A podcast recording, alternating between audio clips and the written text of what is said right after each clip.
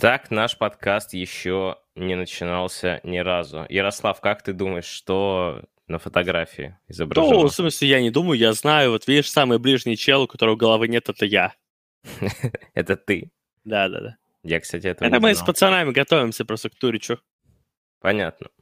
Но если вы хотите узнать, что это такое, то вам нужно дождаться, когда мы дойдем до соответствующей рубрики, а пока что мы оставим это тайну. Всем привет, с вами Mailstorm ИНС, и это очередной выпуск «Штормового улита». Чтобы не соврать, это, по-моему... Да не, даже сейчас точно скажу, какой это выпуск у нас. Это у нас 47-й выпуск. Вот. Ну и следующий, как всегда, у нас через пару недель в конце. У нас два выпуска будет в августе. Вы можете смотреть каждый понедельник на ВАЗ ТВ... Не каждый понедельник, определенные понедельники на ВАЗ ТВ Daily Show. На подкастоприемниках появляется ночью. И на следующий день в 18:30 на Ютубе для любителей смотреть там. Вот. Также задавайте ваши вопросы, вот нам уже подкидывают немножко новостей в Дискорде, ссылочку я сейчас проспамлю в чат. Ну и лайкайте канал, конечно, следите, вот, а это, в общем-то, все, что я хотел сказать для начала. И еще одно маленькое объявление, к сожалению, Лазарь написал мне, что он закрутился, что у него куча дел, на самом деле он даже... в данный момент комментирует доту на одном из каналов RuHub, насколько я понимаю. Хотя нет, это вранье. Все каналы RuHub уже потушены. Ну, короче говоря, у него сегодня суперзавал. Он извинялся, но, возможно, мы его позовем чуть попозже, хотя не знаю. Вот здесь, мне кажется, был самый актуальный момент. Ладно, ну а нам нужно переходить потихонечку к подкасту. Много интересных вещей было на этих двух неделях, да, Ярик? Да. Надеюсь, ты напомнишь, никакие именно. Да, конечно, я помню, что было много интересного, но что именно, не помню. Конечно, напомню. У нас даже вот в этот раз в рубрике «Трансфер» есть какие-то такие вещи, которые... Я, в принципе, думал их не туда засовывать, а засовывать в другие рубрики, но в целом посчитал, что для того, чтобы рубрика «Трансфер» была живой, ее нужно наполнять именно трансферами, новыми какими-то подписаниями. И одним из таких стало подписание команды по Free Fire организации Na'Vi. Na'Vi подписали бывших игроков команды Silence. Как написано на официальном сайте, они абсолютные лидеры в СНГ и одни из лучших в мире. Ну, это на самом деле... Как это? Можно назвать это ложью? Наверное, можно назвать это ложью, потому что они не могут быть абсолютными лидерами в СНГ, учитывая, что даже сейчас в турнирной таблице Про-лиги первое место занимает сборная Чечни. Небезызвестная, которая все еще играет. И, по-моему, Singularity... Нет, не Singularity... Ну, короче говоря, Na'Vi то ли на третьем, то ли на четвертом месте. Я вчера смотрел таблицу. Это та самая сборная Чечни, где Кадыров играет? Слушай, там у них, на самом деле, у них сильно менялись уже составы. Там новые какие-то игроки приходят, какие-то уходят. Состав команды... А, кстати, вот она такая. Начнем с улиточки. Важный ДД, Скайрекс и Денди. Опа! Да, только... Денди не через Е, а через Эй. Но, тем не менее, если у тебя есть в команде Денди, то шанс попасть в Na'Vi, как видите, он достаточно высокий. Ну, на самом деле, Silence — это действительно крутой микс по меркам Free Fire. Более того, это звездный микс. Ну, например, Skyrex считается одним из лучших игроков. А Денди? Денди? Ну, Дэнди тоже, короче. Но он проигрывает дуэли всякие снайперские? Или только выигрывает? Только если это на центральном коридоре происходит, то тогда сразу победа автоматически присуждается. Но проблема Free Fire в том, что нет центрального коридора.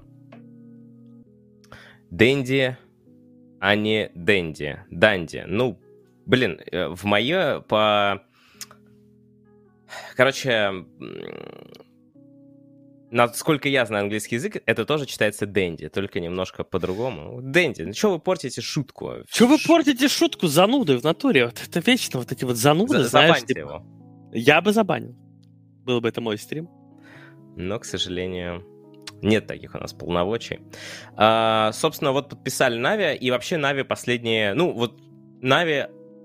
Их отличительная черта, наверное, что они везде, уже на протяжении многих-многих лет, они стараются подписывать вот в разных дисциплинах, перспективных, там... Na'Vi US, например, по доте. Na'Vi US по доте, по танкам. Помнишь, вот Na'Vi подписали состав, и они очень долго были... По танкам! Да, классно было. Ну, Na'Vi в этом плане, в принципе, действуют грамотно достаточно. То есть они подписывают команды, которые можно как-то купить. Ну, то есть это как бы просто заработок в интернете от киберспортивной организации. То есть есть такая орга, как... Точнее, такая команда, как там Na'Vi Dota 2 или какой-то Na'Vi CS, которые жрут бабки. Ну, Na'Vi CS окупается, потому что результаты хороши, и стикеры покупают на мейджорах. Но, например, если вдруг перестанет... Ну, не попадут они на мейджор, зарплаты не сократишь особо, наверное, а окупаться никак не будет, потому что спонсоры за это все не платят. Вот, ну, по доте там вообще чистый минус. Поэтому вот какой-то Free Fire, там какие-то такие игры, где платить можно немного, а возможность заработать какая-то имеется. Да, там совсем... Вот я, кстати, нашел таблицу сборной Чечни, Singularity и, да, третий Na'Vi, вот как раз таки. И, кстати говоря, отрыв такой, ну, достаточно приличный. Да, я согласен, что аппетиты пока что игроков во Free Fire не так сильно раздуты. Да, не только во Free Fire, ни в одной игре аппетиты так не раздуты, как в Доте. И в КС. Или в КС, да, ну, то есть там из-за... Ну, это на самом деле тоже от премиальности дисциплины, так скажем, зависит, и от того, насколько старается дисциплина, потому что, вот, смотри, это как на любой работе, на самом деле, работает такая же система. Ты берешь человека на работу, предположим, ты платишь ему 100 рублей, да? Он у тебя работает год, он говорит, ну, слушай, ну, год, там, инфляция, я хочу 110 рублей. Потом ты говоришь, ну, да, это логично. Потом этот человек, например, какой-то проект хорошо заканчивает, да, ну, в нашем случае турнир хорошо сыграл. Он говорит, слушай, ну, блин, я так круто сыграл, мы так все вместе заработали, давай, как бы, 100, типа, 30 рублей теперь. Ты говоришь, ну, типа, да, вроде логично. Потом он тебе говорит, ну, опять инфляция, как бы 140 рублей хочу. Потом, слушай, я там слышал, там платят 150, я бы тоже не прочь 150 получать. И вот так вот по чуть-чуть у тебя игрок 4 года играет, у него зарплата уже в 2 раза, там, а то и в 3 выросла, потому что то турнир он выиграл, и он говорит, ну, блин, я такой классный, плати мне больше. То еще что-то, то еще какая-то история, то еще что-то там. И в итоге просто, ну, как бы дисциплина существует долго, игроки играют долго, и в среднем зарплаты постоянно растут. То есть если Free Fire, например, сейчас будет киберспортивным все больше и больше, и в нем как бы игроки будут, ну, играть по много-много лет, а не так, что начали там год назад вот, и закончили через год, потому что турниров больше нет, как это часто бывает, то и тоже призовые, точнее, зарплаты средние тоже в итоге будут довольно большие. Они потихоньку растут просто в среднем для всех. Ну и ты уже не можешь платить в итоге меньше, потому что как бы твои конкуренты платят столько-то, и ты должен платить, ну, ты не соберешь уже никого. Ну, типа, да, никто просто к тебе не пойдет. Ты обязан платить столько, потому что просто все вокруг платят столько. Типа рынок так устроен. Так что... Ну, а Dota и CS, они просто существуют овер давно. Вот тебе как бы и в итоге этот пузырь цен такой, ну, зарплат, он разрастается со временем. Да, ну, разрастается, а кое-где лопается. ESL проведет турниры... Ну, на этом пока с Free Fire закончим. Может быть, что-то у нас еще будет. Но вот это самая громкая такая подписательная новость. Na'Vi врываются в Free Fire. Возможно, какие-то новые просмотры принесут. Ну, там вообще, я так смотрел, нашу лигу там скромно на ютубчике смотрят там пару тысяч человек. Но какое-то там свое комьюнити есть. Я думаю, когда мировой чемпионат будет больше смотреть, я вот там сам, например, буду более активно следить. Правда, когда он, я, честно говоря, не знаю, не скоро, как мне кажется. ESL проведет турниры по мобильной игре Asphalt 9 Legends. Ура! Я просто увидел эту игру и вспомнил, что еще на ВЦГ, когда вот ВЦГ уже умирал, и как раз-таки... Тогда это вызывало вопросы, типа, а что за мобильные дисциплины, какой нафиг Асфальт? Особенно учитывая, что там в 2010 году тяжело было это представить, учитывая, что, ну, и телефоны-то были какие. Это сейчас гораздо удобнее все играть, а тогда это было весьма странно. Короче говоря, вот Асфальт все еще, оказывается, врывается в киберспорт. Теперь вот они у ESL что-то купили. Но я сомневаюсь, что ESL сами там решили, а давайте-ка асфальтом займемся. Такая просто новость, небольшой экскурс в историю, и я немного поностальгировал. Во, Ярик, смотри, этот, опасность. Художник по окружению Линдия Занотти, участвующая в создании карт Valorant, объявила о переходе в Valve. Та-та-та. Опа! Опачки. Ну, слушай, ну нет, тут на самом деле вообще никакой опасности, и все это только подтверждение моей теории. Ну, как бы, Valve, мы же не хороним Valve, мы говорим, что CS просто это мертвая дисциплина уже. Ну, типа, в нее играют только деды, и только в СНГ уже нормальные люди все удалили CS с компа, естественно. Вот, и Valve это тоже понимают, и понимают, что вот есть человек, который делал... ну, более прогрессивную игру, рисовал более прогрессивные карты, хороший дизайнер он, да, или... Художник по окружению. Ну, художник-дизайнер, в общем, все близко.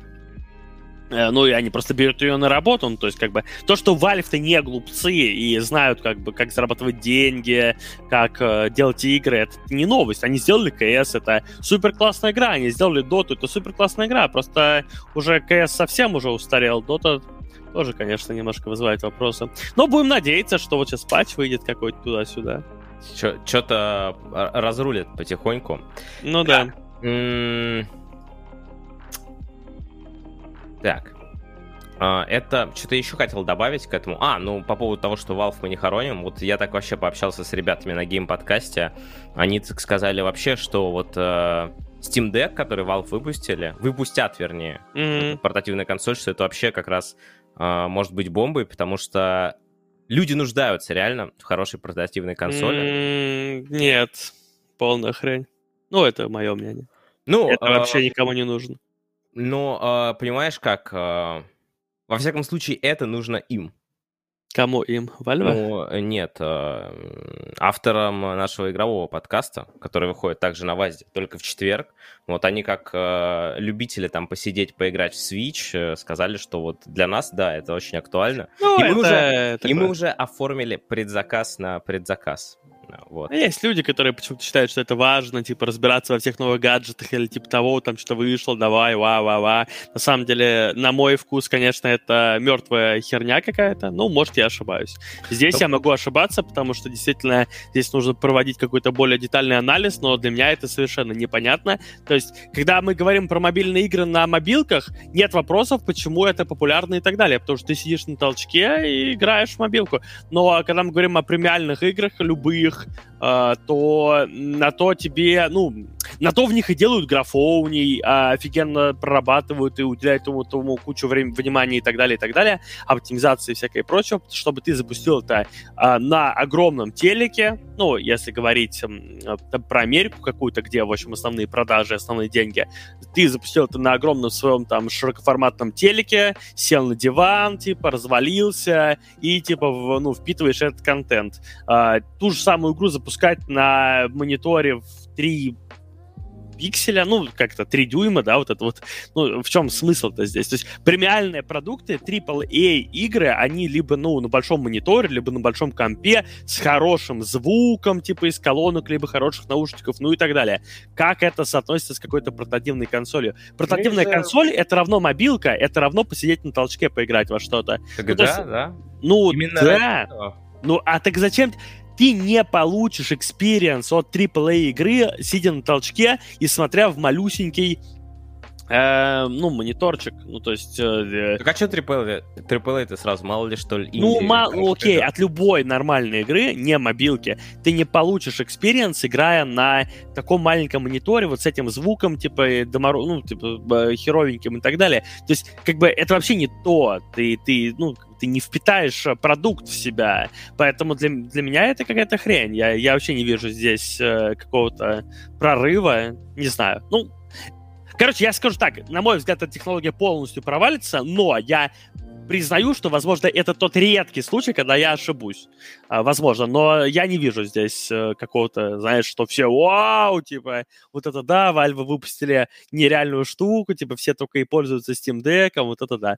Ну вот, полная фигня это будет, и никому не нужно. Собственно, мнение Ярика такое, а если вы хотите альтернативные, почему это круто, то вам, наверное, стоит в записи будет потом зайти, посмотреть как раз вот со стримфеста, как об этом рассказывали авторы игрового подкаста. Все-таки у нас больше киберспортивный, и мы поедем, наверное, дальше. Я вообще не понял, как мы к этому пришли.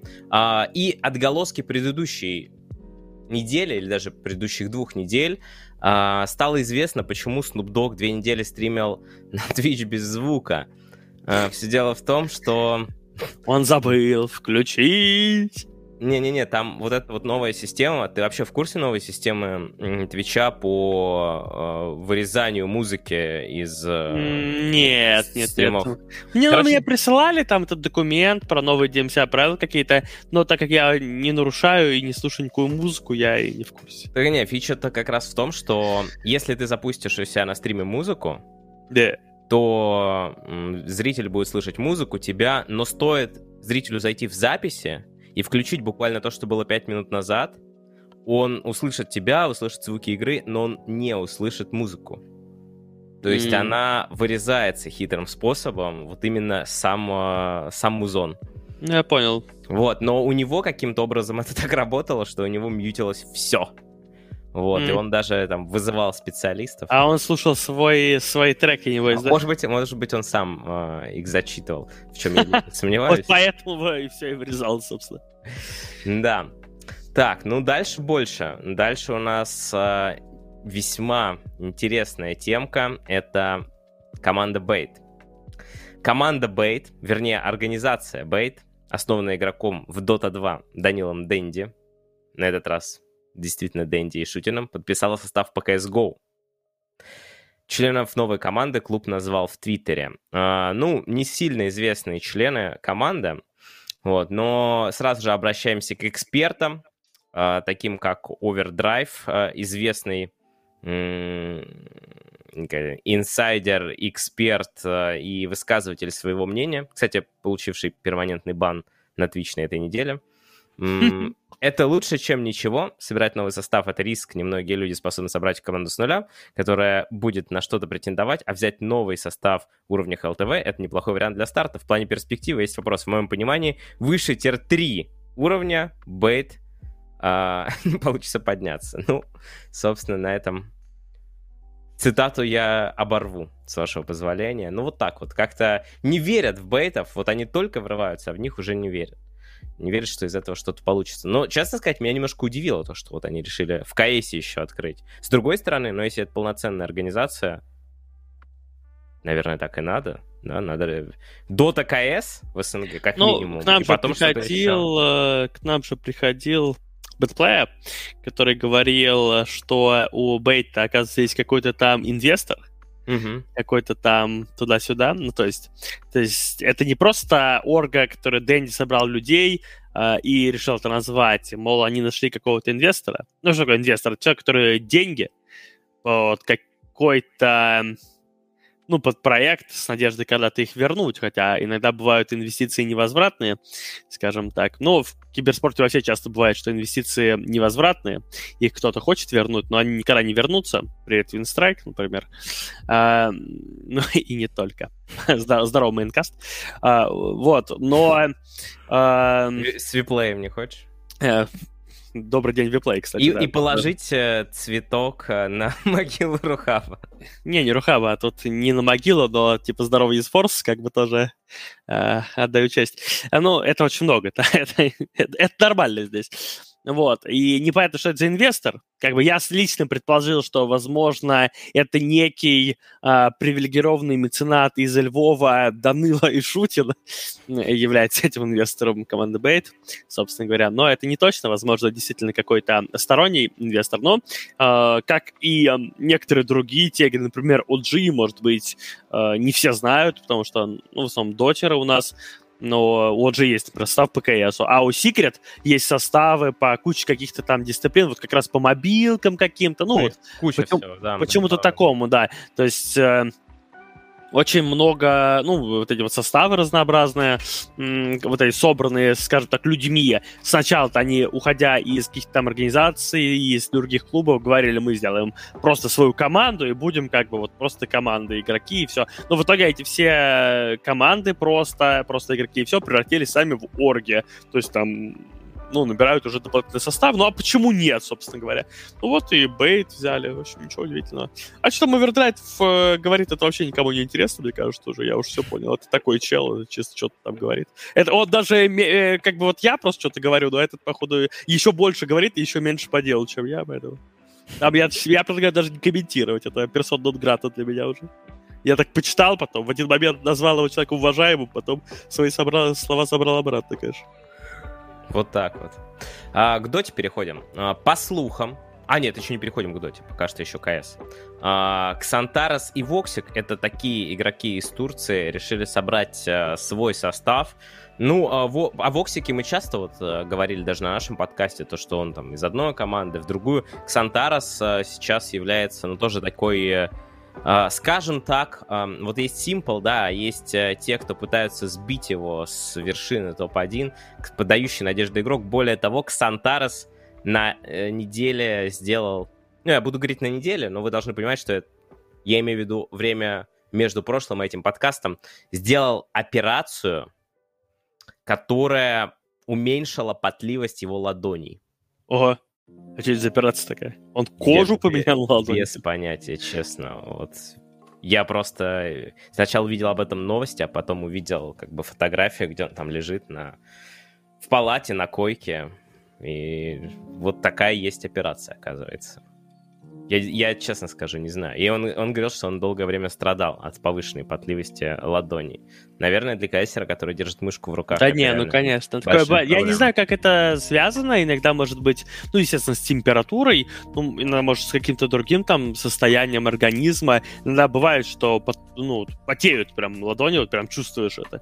Ну, а есть люди, у которых прям они прям очень... Вот, а есть, видимо, у кого-то, у кого все время потеют, но этого, да, это невозможно играть, конечно. Это какая-то вот... Я не знаю, я не уточнял, не углублялся в вопросе, но очевидно, что ему это мешало. В современном мире можно вот даже такую проблему удалить, если у тебя есть средство, господи, сердце.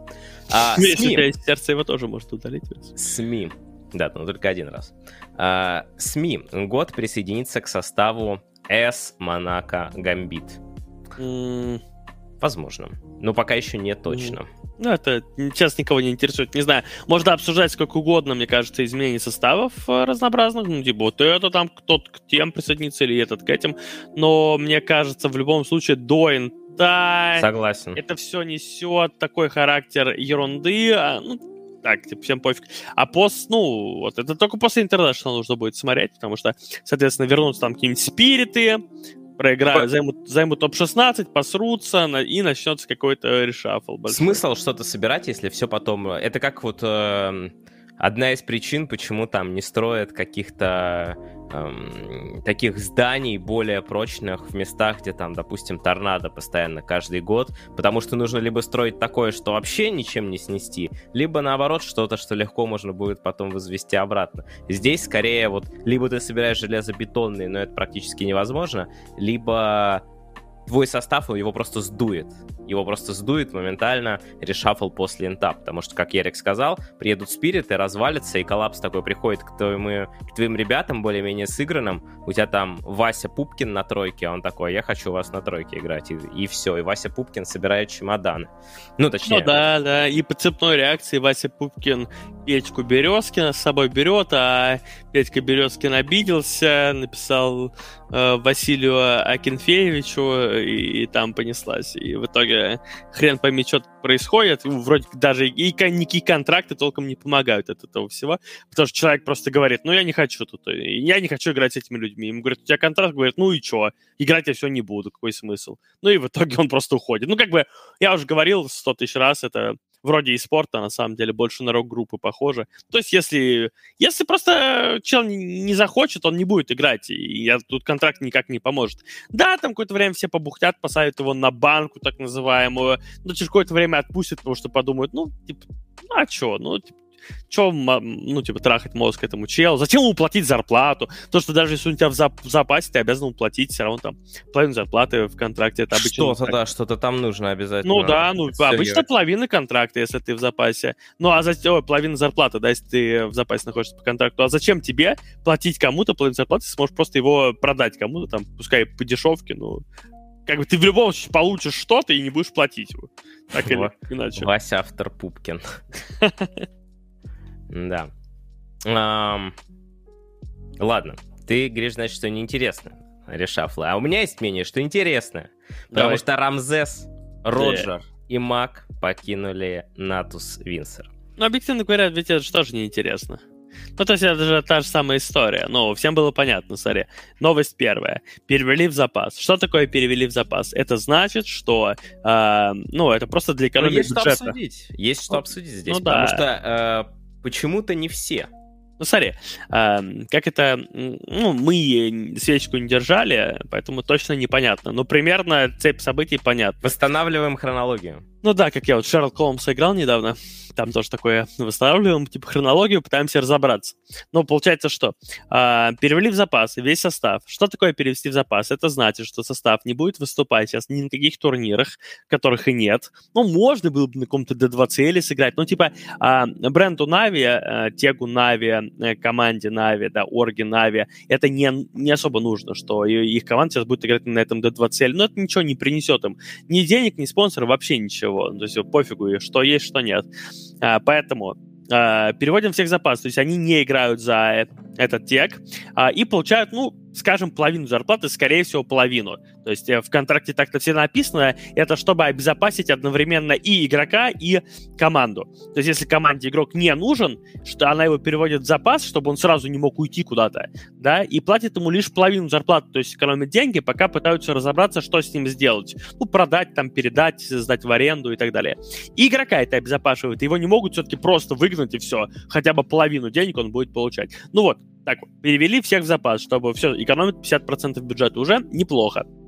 Ну, соответственно, разговор сразу же идет то, о чем я только что говорил. Что, типа, ну, а люди говорят, ну, а что нам? А мы хотим играть. А им говорят, ну, вот и начинается такая, типа, машина, с одной стороны, как бы впадло их отпускать. Почему? Потому что, ну, ты взял вот этого Рамзеса, да, платил ему сколько-то денег, много достаточно, а теперь он просто уходит от тебя. Ну, тебе как бы не хочется, чтобы он просто уходил. Ну, поэтому начинается какая-то вот эта машина, да. А Рамзес говорит, ну, я все играть не буду тут с этими людьми, например, или вот это время я хочу играть, я потом не буду, вы меня не заставите, я же человек, я имею право просто, ну, отказаться, я же не ваш раб, правильно? И ну вот, и по итогам всех этих переговоров где-то вот выяснять, что кто-то куда-то уходит. Возможно, Рамзеса и Роджера, и Мага уже кто-то купил, просто пока про это, ну, не сказали. То есть есть информация, что они покинули Na'Vi, но еще просто нет информации, куда они перешли. Но кто?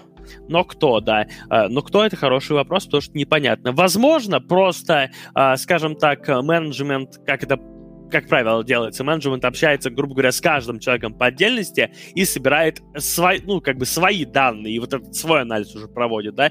Поговорили с Витюном, поговорили с NoOne, поговорили с Рамзесом, поговорили с Роджером, с Магом, да, и сделали свой вывод, что, например, мы хотим продолжить работать с Витюном и с NoOne, и не хотим вот с этими тремя, например, ребятами. Может быть, так было. То есть трудно точно... Вызывает как бы на ковер. Вот.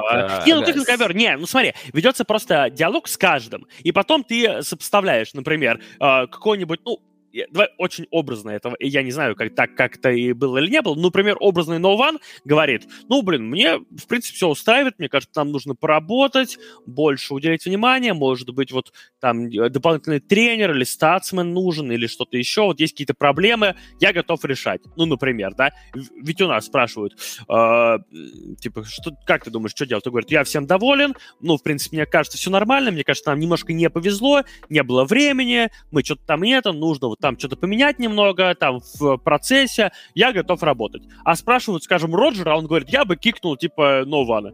Ну, например. Ну, и сразу... Это прям какой-то квест, знаешь, есть такие загадки, типа... Ну, да, и типа, ну... Короче, и в итоге, вот так вот поговорив со всеми, менеджмент может сделать вывод, что вот эти люди, они, ну, они готовы работать, а этот человек, он продолжает там воду мутить или не продолжает, а начинает.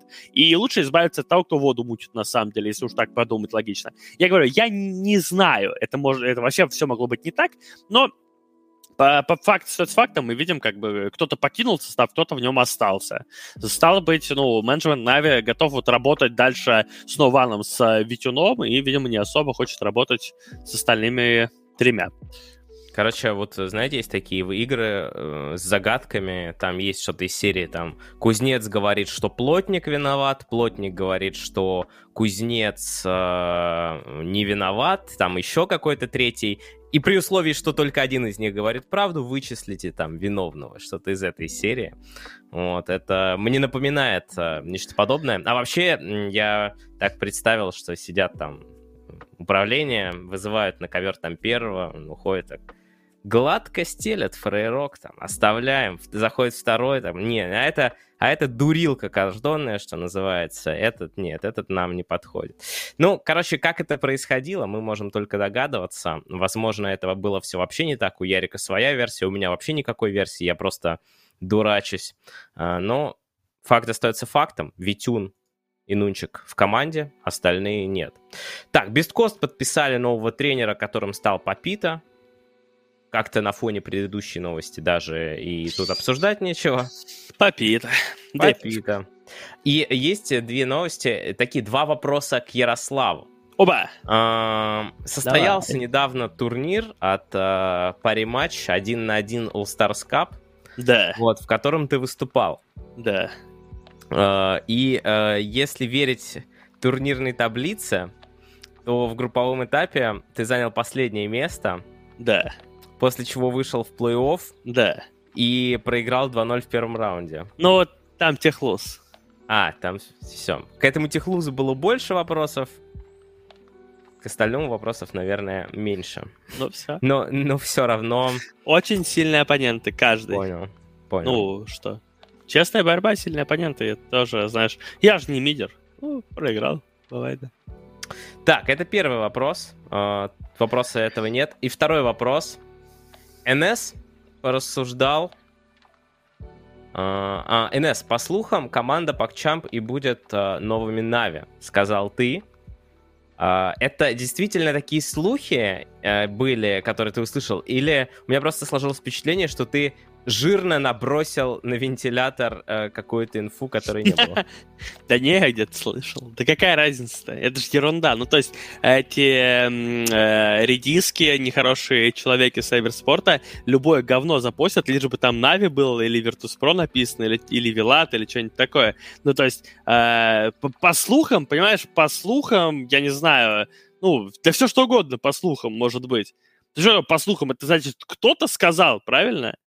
Вот, все. То есть кто угодно, что угодно может сказать, и это будет как бы по слухам. Ну, как ты из этого можешь новость сделать? Ну, это просто я у себя на стриме, кто-то меня что-то там спросил, ну, я что-то такое сказал, что вот я, типа, слышал, что... Ну, и дальше я просто начал рассуждать в тему того, что на месте Na'Vi я бы задумался о чем-то подобном. То есть, если все равно нет результатов толком, и ты не можешь их себе гарантировать, то гораздо лучше взять какую-то, ну, не именитую команду новичков, да, чтобы платить им меньше, и просто понадеяться, что они выстрелят, ну, образно, как у Virtus.pro получилось, чем, ну, набирать, как бы, All-Stars тимку с такими же перспективами, абсолютно туманными, выстрелит-не выстрелит, но при этом платить им гораздо больше. Вот что я говорил-то, собственно. Ну, я... И сейчас придерживаюсь такого же абсолютно мнения. Вот, скажем, Витюн и NoOne, если останутся, то, может быть, к ним каких-то трех молодых добрать, чтобы, так скажем, NoOne и Витюн делились своим богатым опытом, а молодые, горячие играли, не требуя слишком большой зарплаты. Молодые дешевые. Ну, типа, нет, ну тут же реально разговор-то про деньги идет, тут же бизнес, в конце концов. Ну и на этом с трансферами мы на сегодня закончили. Как видите, было что обсудить, какие-то переходики. Переходим к коллабам. Не так их много, но вот я вообще обижен, можно сказать, поражен. На самом деле нет, конечно, но просто писал о том, что, может быть, Spirit хотят прислать свой мерч, потому что, знаете, сейчас популярно, вот я смотрю в Киеве, например, у Ашер вышел мерч, они там всем отправили, а у Spirit вышел мерч, они кому-то отправили, кому-то нет. Вот, и тут я увидел, оказывается, почему. Видимо, у Spirit был выбор, как бы, остался последний комплект, да, моего размера, и нужно было определиться, кому они отправят, и вот кому они отправили, собственно, видео, пожалуйста, на экран.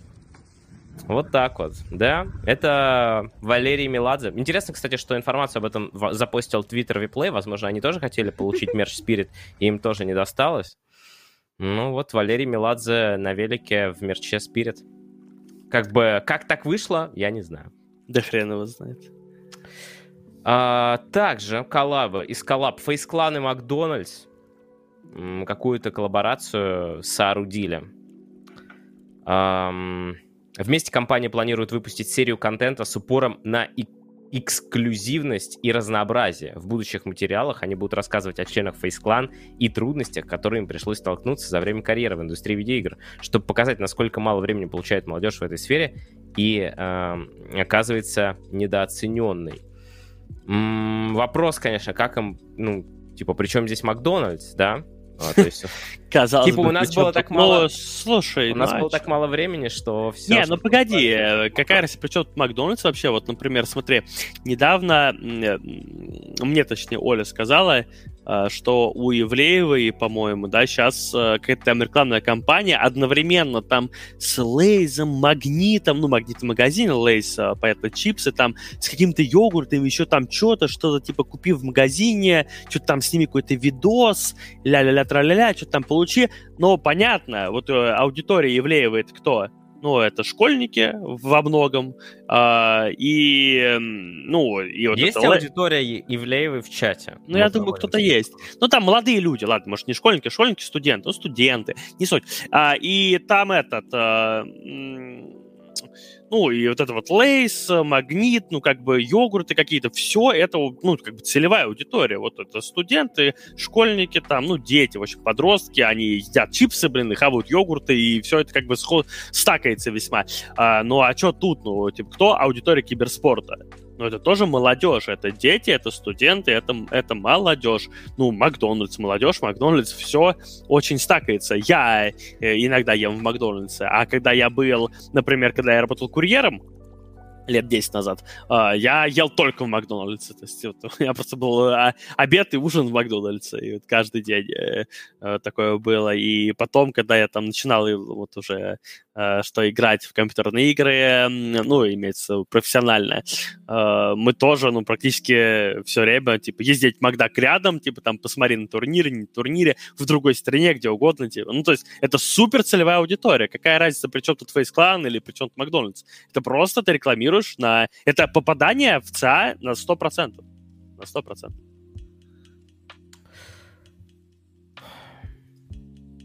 Здесь понятно, да. Тут я просто думаю, как перейти к следующему. У нас тут AS Monaco Gambit и GG Drop становятся официальными партнерами. Киберспортивный клуб Gambit Esports и киберспортивное направление ФК Монако объявляют о начале сотрудничества с лутбокс-платформой по торговле скинами GG Drop. Что за палево? Да. Что за скам какой-то? Именно да. GG Drop является одним из мировых лидеров среди лутбоксов. Монако? Да. Нет ощущения, что я читаю новость про то, что Драгнил объявляется... Монако... Прошу прощения, АС Монако Драгнил. А, нет, все правильно. НС Монако Гамбит. ЛС Монако Гамбит. Не, ну просто...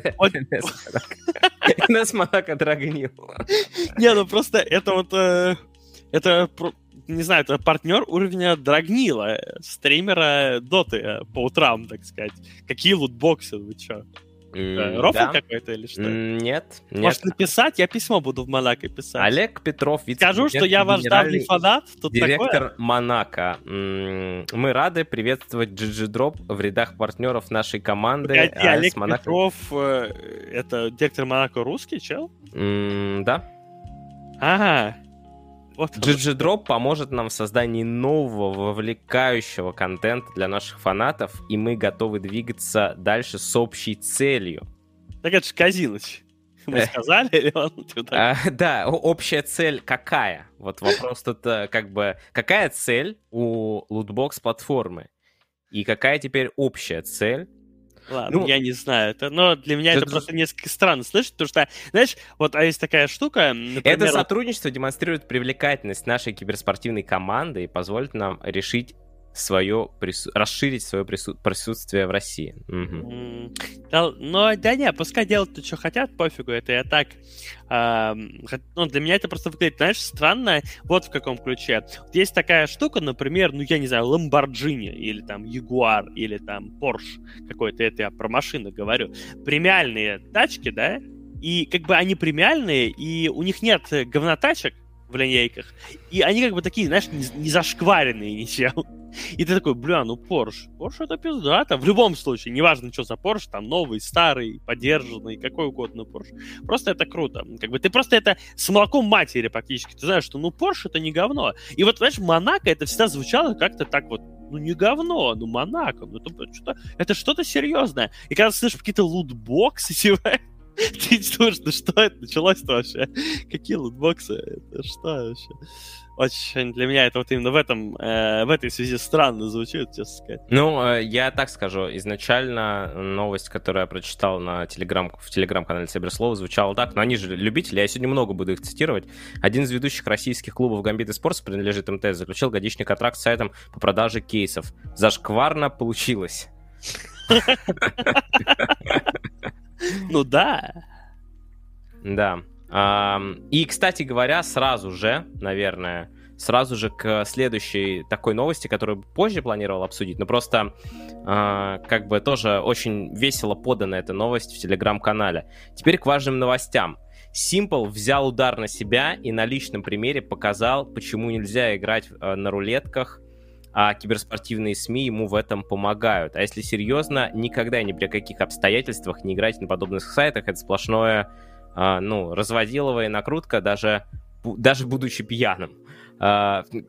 Хотя, можно подумать, типа, будучи пьяным, это повышает шанс выигрыша или что? Почему? Ну, тебе пофигу, хотя, на самом деле, будучи пьяным, это точно, это X2 проблема, да, потому что... Да. Типа, ты там вообще... Ну, а причем тут всем... Так, лидеры мнений, будь это каждый, бла-бла-бла... вот, потому что он проиграл около 600 тысяч рублей в виде скинов за один стрим. Это он рекламил тоже какие-то вот эти рулетки? Я так подозреваю, что он не рекламил, а типа из серии «Давай затестим». Ну, типа, что получится. И я там читал, что где-то ниже новости, на самом деле. Давай затестим. Что он там проиграл большинство своих всяких дорогих предметов одному человеку, у которого шансов, ну, было в разы меньше на... То есть там что-то из серии, типа, знаешь, какая-то дуэль. Типа один ставит, другой, щелк, твои деньги уходят в зрительный зал. Или твои скины в данном случае. Ну, вряд ли это реклама. Согласись, что... Ну, как бы вряд ли ты будешь рекламить что-то из серии. Ребята, отличный сайт, я промотал... Ну, нет, вообще я сказал бы так, что, скорее всего, ну, для меня это выглядит как реклама все-таки. Ну, какая-то очень неудачная. Ну, скажем так, люди, которые хотели порекламить... Ну, ни для кого не новость, да, что Папич только за бабки играл в казино, да? Я надеюсь, что никто не думает, что это он реально, типа, сидел кайфовал. Он сам не скрывает. Да я понимаю, ну, я к тому, что, ну, типа... Или там, что Драгнил делает это, или еще какие-то люди играют за деньги в казиночках. Но для них не пишут отдельного алгоритма. То есть реально, ну, это реально так примерно все и происходит. Ну, а там как бы рандом. Ты можешь выиграть, ну кто ж, никто же не спорит, ты можешь выиграть, но можешь и проиграть. Естественно, понятно, что в конечном итоге проигрывают людей больше, чем выигрывают, да, иначе бы это не работало. Ну, какой смысл людям? Ну, смотри. Вот, ну, может быть, здесь это была реклама, в которой действительно, ну, так вот сошлось, что челу просто дико не вперло в этот раз, и он просто все слил. Ну, ладно, давай, если уж интересно, как это произошло. Игрок Na'Vi Александр Симпл Костылев проиграл 600 тысяч рублей на сайте с азартными играми, принимающими скины в CS:GO. Произошло это на стриме у его друга Романа Сайберфокус Дергача, с которым он часто играет в Call of Duty Warzone. По ходу трансляции Александр не раз упоминал, что находится в состоянии алкогольного опьянения. После проигрыша Симпл заподозрил сайт в нечестности, так как почти все скины он проиграл одному пользователю, который побеждал в рулетке даже с низким шансом на победу. Ранее Симпл поздравил украинского спортсмена Жана Беленюка с золотой медалью в Токио. Мне эта концовка вообще классная. Ладно, это просто кейсеры тогда. Но, ребята, не забывайте, что это все дикий скам. То есть у нас дичайший вообще. То есть, лезть в эти... Ну, просто заходить даже на эти сайты. И я еще раз напомню, что Гамбит и GG Drop заключили соглашение о партнерстве. Вот, именно с этой новости мы перекатились так плавненько туда. Также российский клуб Extremum перестал скрывать, что имеет отношение к проектам CS Money и Scope. Насколько я понимаю, это тоже... Забавно, что за много лет обменник скинов CS Money кого только не спонсировал, но только не свою организацию. Мы долго ждали момента, чтобы с гордостью сообщить эту новость. Extremum — это не просто киберспортивный бренд, но один из проектов холдинга X-Corp. Мы представляем новый бренд, но вы уже знаете, что кто мы, если пользователи с нашими продуктами CS Money и Scope GG. Кто-нибудь пользовался в чате CS Money или Scope GG? Наверняка кто-нибудь пользовался. Или наша киберспортивная команда Extremum в деле. Мы разделяем вашу страсть к соревнованиям. Но я так понимаю, это тоже, да, эти...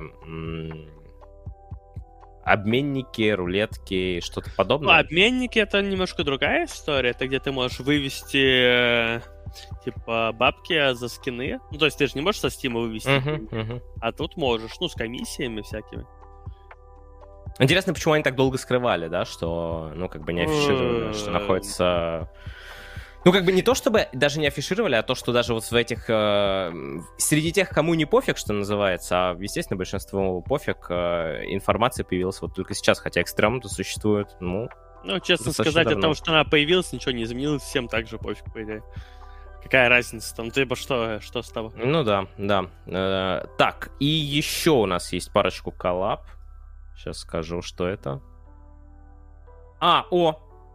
Тоже классно. Riot Games запрещают рекламировать крипту. Опять же, в телеграме Cyberslow написано «алко», но перечеркнуто, потому что, видимо, уже нет. Порно, нежелательные благотворительные фонды, азартные игры, тотализаторы, казино и прочее. Североамериканская лига LCS и криптовалютная биржа FTX стали партнерами. Сделка рассчитана на 7 лет, гигантская сумма не называется. То есть, как бы, типа нельзя... Но иногда все же можно. Вот по-другому и не сказать. Ну так, да.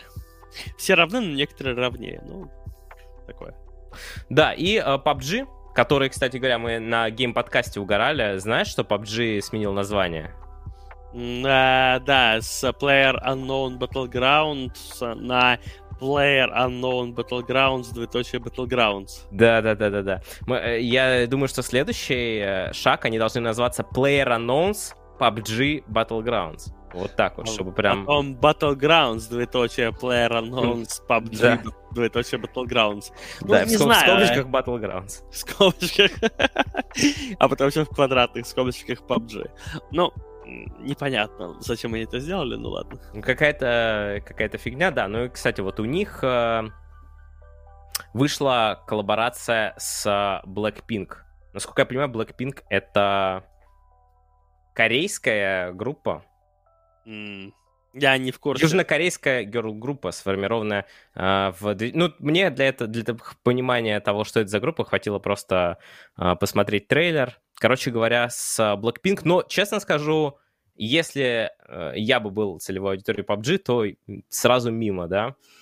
Странная коллаборация, учитывая, что, ну, мне кажется, PUBG вообще в другую сторону должен быть направлен. Не знаю, сейчас гуглил Blackpink, это целевая, ну, 100% попадание в аудиторию.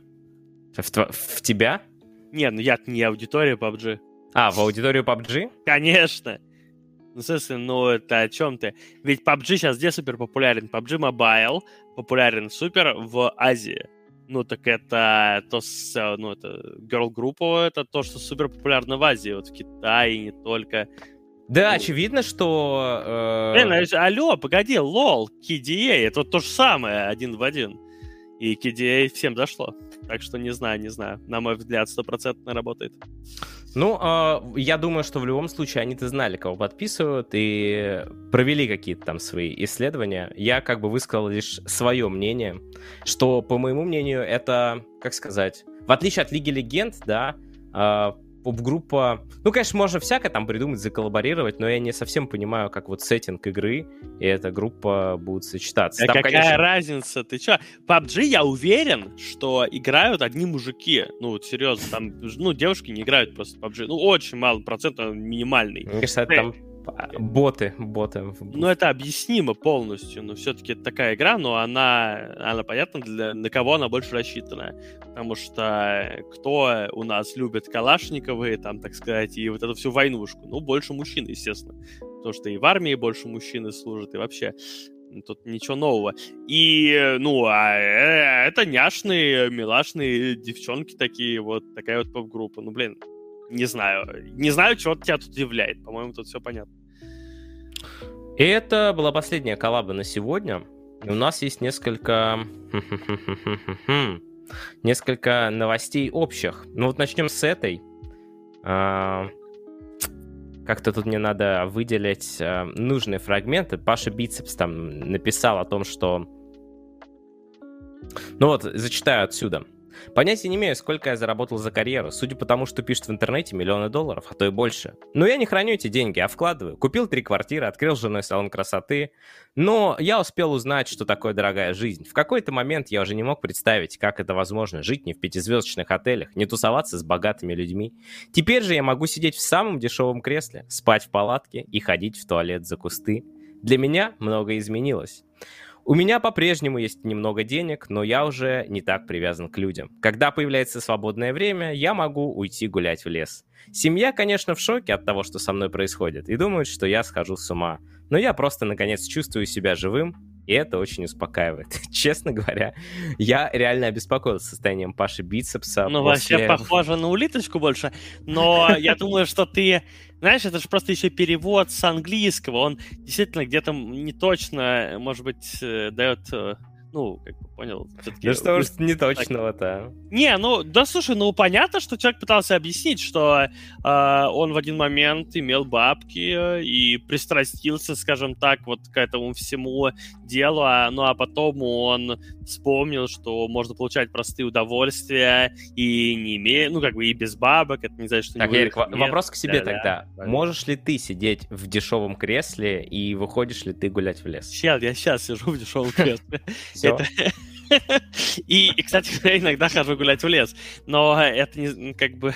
Все, отлично. Значит, ты еще с нами и с Пашей Бицепсом на одной стороне. Конечно. Но если ты не сможешь представить свою жизнь без 5-звездочных отелей, обязательно... Ну, вообще, если я еду на отдых, то только 5-звездочный отель, да? То есть ты как бы на обоих стульях сидишь? Ну, естественно. Понятненько, все ясно. Так, что тут еще у нас?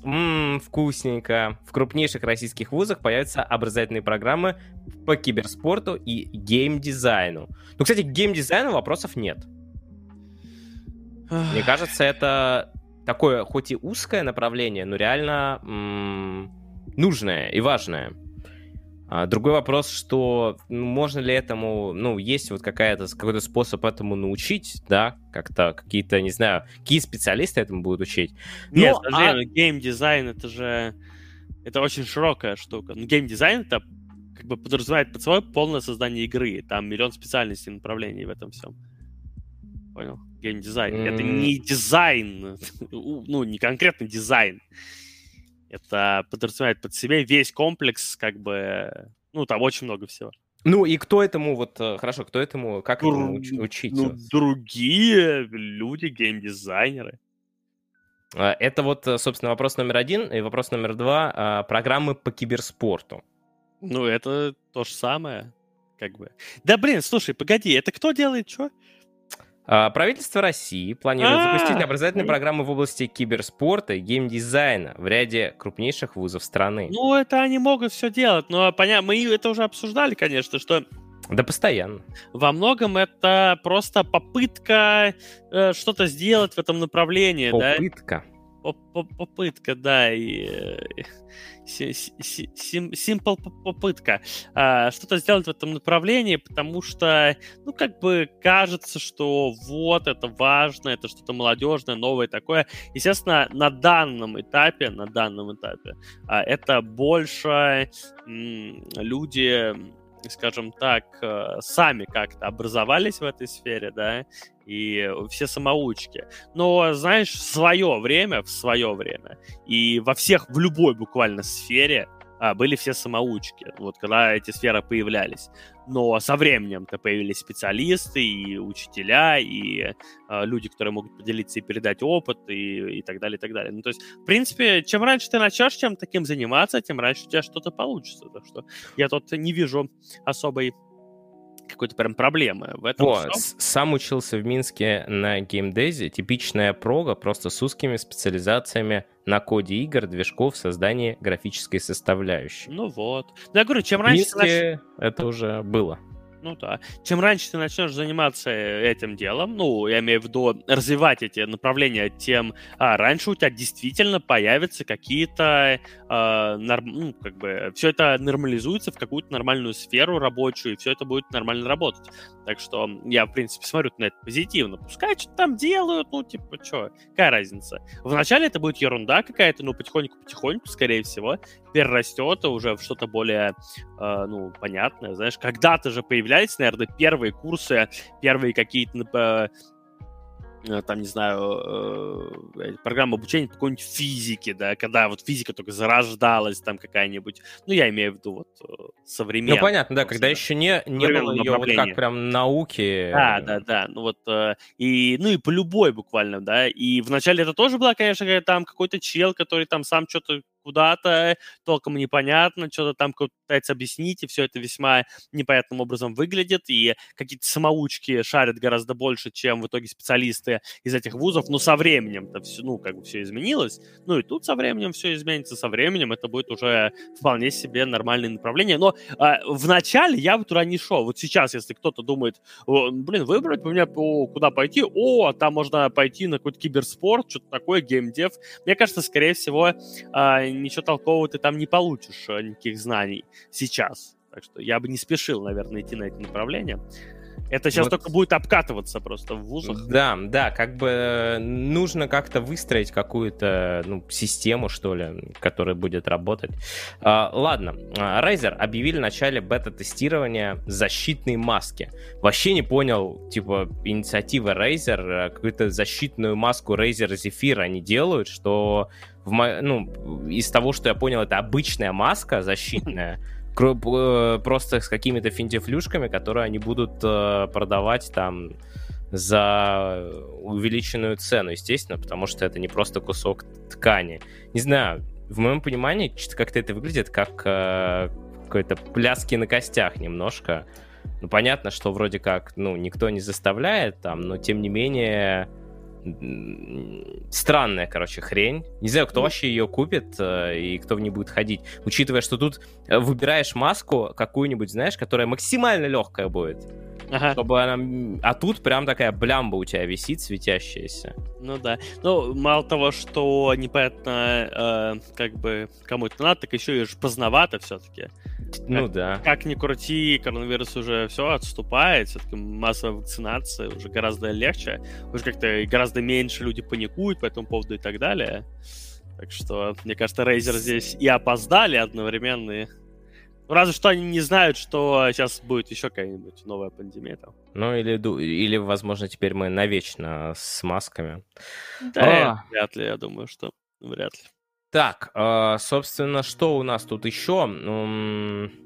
Ну, можно, наверное, поговорить о фильмах. Вот два фильма, за которыми я... Ну, вернее, один фильм, за которым я более подробно следил, под названием «Истоки российского стриминга», который выпускает Гузгейминг агентство на своем YouTube-канале, меня прям очень сильно разочаровало, даже немножко где-то... Ну, как бы все могут назвать как угодно, но такое громкое название «Истоки российского стриминга» и такое, ну, ужасное наполнение, в котором вообще нет ничего, то есть просто какая-то нарезка интервью, вот, и, в принципе, в своем Телеграме я написал достаточно много об этом, не хочу даже повторяться, и я вот об этом пока писал, вспомнил, что к нам приезжал дядя из программы Funny Money, есть такая программа на Москве-24, и снимал, типа, про киберспорт очередной сюжет. И думаю, зайду-ка посмотрю, он же вроде говорил, что он 8 числа выходит, и действительно, там, 6, по-моему, или 7 он даже вышел, действительно вышел сюжет, в котором он там ходит, пытается разобраться в том, что такое киберспорт. Ну, в целом, есть там пару фактов. Подожди, что такое киберспорт? Не, ну там нормально. Ответ там... я вам дам, Там больше он про, ну, типа, International. Он вообще хотел к International приурочить, ну, именно поэтому такие даты. Но International уехал. Он, ну, спрашивает по поводу того, там, как вообще сейчас поживает киберспорт, какое у него там будет развитие, что там будет на этом инте. В частности, меня там спрашивали, что будет на инте, но там в основном интересно было послушать вот именно, как он там общался с игроками, с менеджерами, заставлял игроков по Rainbow Six отжиматься, и после того, как игрок отжался 30 раз, он сказал, ну вот, а вы, говорит, говорите, что киберспортсмены ничего не могут, вот, пожалуйста. И что-то там еще такое было. У них там в инфографике было, что часть доходов киберспортивных, ну, организаций, которые там проводят турниры, это продажа, как сказать, не билетов на трансляцию. Ну, короче говоря, что трансляции платные, но как в условно там UFC. Ты не посмотришь, если вот не заплатишь вообще. Вот. В остальном, в принципе, какой-то дичи там не было. Николай Петросян, Сергей Гломозда, я, Дем... И там еще несколько киберспортсменов из разных составов, там все ему рассказывали. Короче, такой сюжетик. Ну, не знаю, на мой взгляд, конечно, очень... для человека, который ничего не понимает в киберспорте, все равно останется слишком много вопросов. Но, ну, тем не менее... Как обычно, это я помню, вот этот вот сериал, помнишь, про... Как там... Ну, про киберспорт, я не помню, как он назывался. «Эра Медведя» или какой-то? Нет, была «Эра Медведя», была «Изи Катка», а был еще какой-то. То ли «Рокет Джамп», то ли какой-то... «Рокет Джамп», да, по-моему, «Рокет Джамп». Да, какая... Нет, или не «Рокет...» Не, не «Рокет Джамп», наверное. Ну, короче, там, где один из выпусков был посвящен «Инвокер Герл», один выпуск был посвящен РТМщикам Вове, один выпуск был посвящен еще какой-то херне, и, ну, хотелось назвать этот сериал что-то типа «Заработок в интернете». Вот просто «Заработок в интернете». Это было бы полное описание этого сериала. «Киберспорт. Спорт будущего» назывался сериал. Там 8, по-моему, серий документа. Это где про бустера из этого? Да, нет? Где первая серия про бустера, вторая про стримершу, там третья про РТМщиков, а про одна из серий про геймдизайнеров, как раз-таки каких-то мобилок притом. Вот. А про киберспорт там одна или две серии всего, где там Смит что-то рассказывает или типа того. Ну, то есть они действительно все мешают в одну кучу все время, потому что у самих представлений никакого нет, что они не снимают. К сожалению, не могут они проконсультироваться просто с людьми, понимающими. Ну, вот этот фильм был... Ну, и фильмом, наверное, назвать его нельзя. Это такой сюжет, минут на 20. Он как раз-таки был неплох. Он хоть какую-то структуру дал. Но, опять же, такой, для какого-то общего понимания. В общем, телек опять врывается периодически в киберспорт. Ладно, поедем дальше. Бог с ними, с этими телеками. Ну, наверное, коротенечко. Virtus.pro откроет вторую берлогу. Это компьютерный клуб. Я так посмотрел, где это будет находиться. Это где-то будет на юго-западе за МКАДом. Ух ты. Да. И последняя вообще новость. На турнирах по CSGO разыграли больше денег, чем в других киберспортивных дисциплинах в 2021 году. Опередил PUBG на $180 тысяч, $7 980 тысяч по КСу. В Доте всего $5 042 000, ну, 420 тысяч. Но это мы понимаем, что это без инта. А так бы все бы остались далеко позади. Инт потеряли, да. Но ничего, найдем, получается, в этом году, да? Ну, возможно. Возможно, потому что если переходить к новостям по дисциплинам, то сначала мы поговорим по КСу. Парочку тут есть вещей, а потом как раз-таки к Доте. Фильм про Симпла скоро выйдет на YouTube-канале Na'Vi. Уже вышел трейлер. Na'Vi анонсировали документальный фильм о своем лидере Симпле. Выйдет в этом месяце на YouTube. Сегодня 4 августа, ровно 5 лет, как 20-летний киберспортсмен присоединился к желто-черным. Вот у меня такой вопрос. Не рановато ли? Ну, да, это наверное. Это культ Симпла какой-то получился. Рановато, я тоже считаю. Ну, вот именно, то есть, кто-то всегда может что-то снять, но ты же как бы в своем же клубе это снимаешь. Мне кажется, рано. Мне кажется, какой-то такой фильм надо снимать, ну, на какой-то прям юбилей, например, на 10 лет, да? Ну, либо когда он ушел. Ну, что логично. Из твоей команды, либо вообще из спорта, да? Ну, как-то так. Потому что просто, ну, может. Это как мне напоминает историю с этими, с подарком машины, когда Снег подарил там, кому он, Тазу подарил, да, автомобиль, да. И из-за этого вроде как какая-то, ну, типа, почему ему, а не нам? И вроде как никто так не сказал, но осадочек остался, и вот здесь что-то тоже из этой же серии. Так, о Симпле очень много говорят. Ну, как бы там тут другие игроки тоже очень сильные и крутые. Ну, как бы не было из этого, не создавалась какая-то на ровном месте проблема. Ну, да ладно. Новость-то о другом. Новость скорее о том, что этот фильм выйдет, и фанатам будет интересно посмотреть. Совсем скоро, возможно, как раз по окончанию нашего подкаста или завтра он уже на YouTube-канале появится. WePlay. Я вот, по-моему, мы не освещали, что WePlay будет освещать Blast премьер в 2021-2022 году на русском языке. Blast все-таки ушли от Винстрайк, и договорились они с WePlay именно. Ну, в принципе, у меня, честно говоря, сомнений-то особых и не было, что именно WePlay заграбастают себе, потому что они забирают сейчас все больше и больше, особенно касаемо КСа, и это кайсерский турнир, кайсерский оператор, по большей части, хотя не только. WePlay CS:GO проводят турнир среди молодежных команд, участвовать могут игроки от 16 до 20 лет, вернее, возраст как минимум 4 игроков составлять должен от 16 до 20 лет, ну и на турнире только команды вот VP Prodigy, Astralis Talent, Fury Academy, Na'Vi Junior, Fnatic Rising, Big Academy, Young Ninjas и Mouse Next. Ну, то есть только вторые составы зарегались. Насколько я понимаю, сейчас определились участники плей-офф. Mouse, Young G, Big Academy и Fnatic Rising стали последним участником после play-in стадии. Na'Vi остались в шаге от, VP Prodigy в 2 шагах от выхода. Ну, интересный такой турнир, на самом деле, среди молодежных команд. Вот как-то в Доте такое даже и не представить себе. Ну, как-то потому, что в КСе структура более какая-то ясная, более спортивная и действительно как-то в норме вещей стало, что у всех есть какой-то второй состав. В Доте-то это же вообще не так. Ну да, то у нас скорее такого нет. Ну и на этом мы к Доте потихонечку переходим. Вот как раз начнем с 2 таких опасных новостей. Ну, вернее, одна больше скандальная, другая опасная. Действительно, я вот ходил там в офисе, там есть такой у нас организатор из Epic Sports Events, Марк, который все время ходил и говорил, что... Ну, я думаю, Марчелло, мы про него упоминали несколько раз в подкасте, его знают.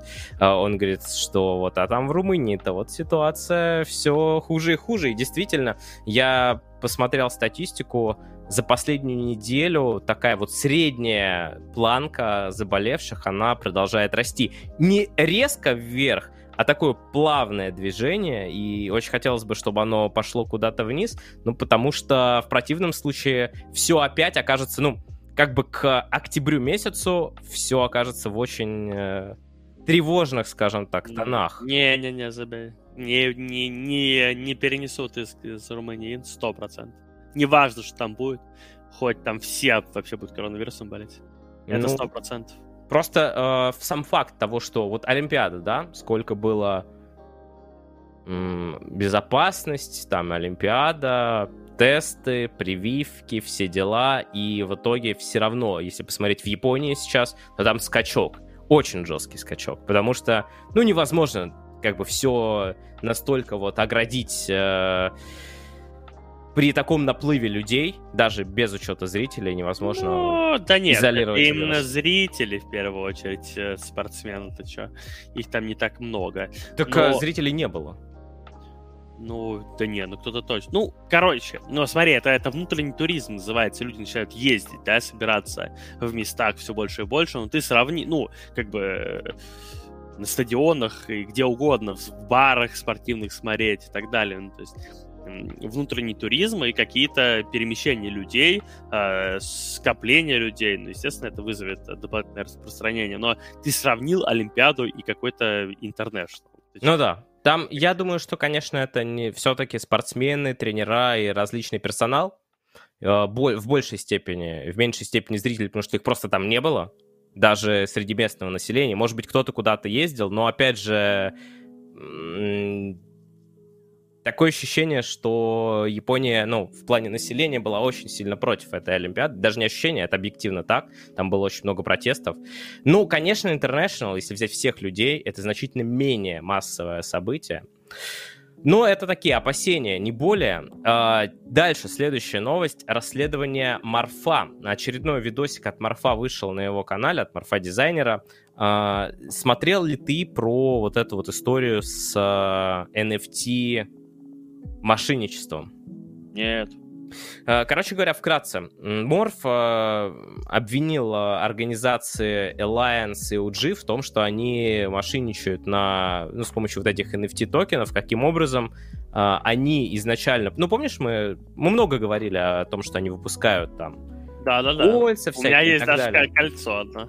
Вот, суть в том, что этим все не ограничилось. Там, на самом деле, у OG какое-то нереальное количество всякой фигни. Ну, то есть там реально куча каких-то постеров, каких-то просто картинок.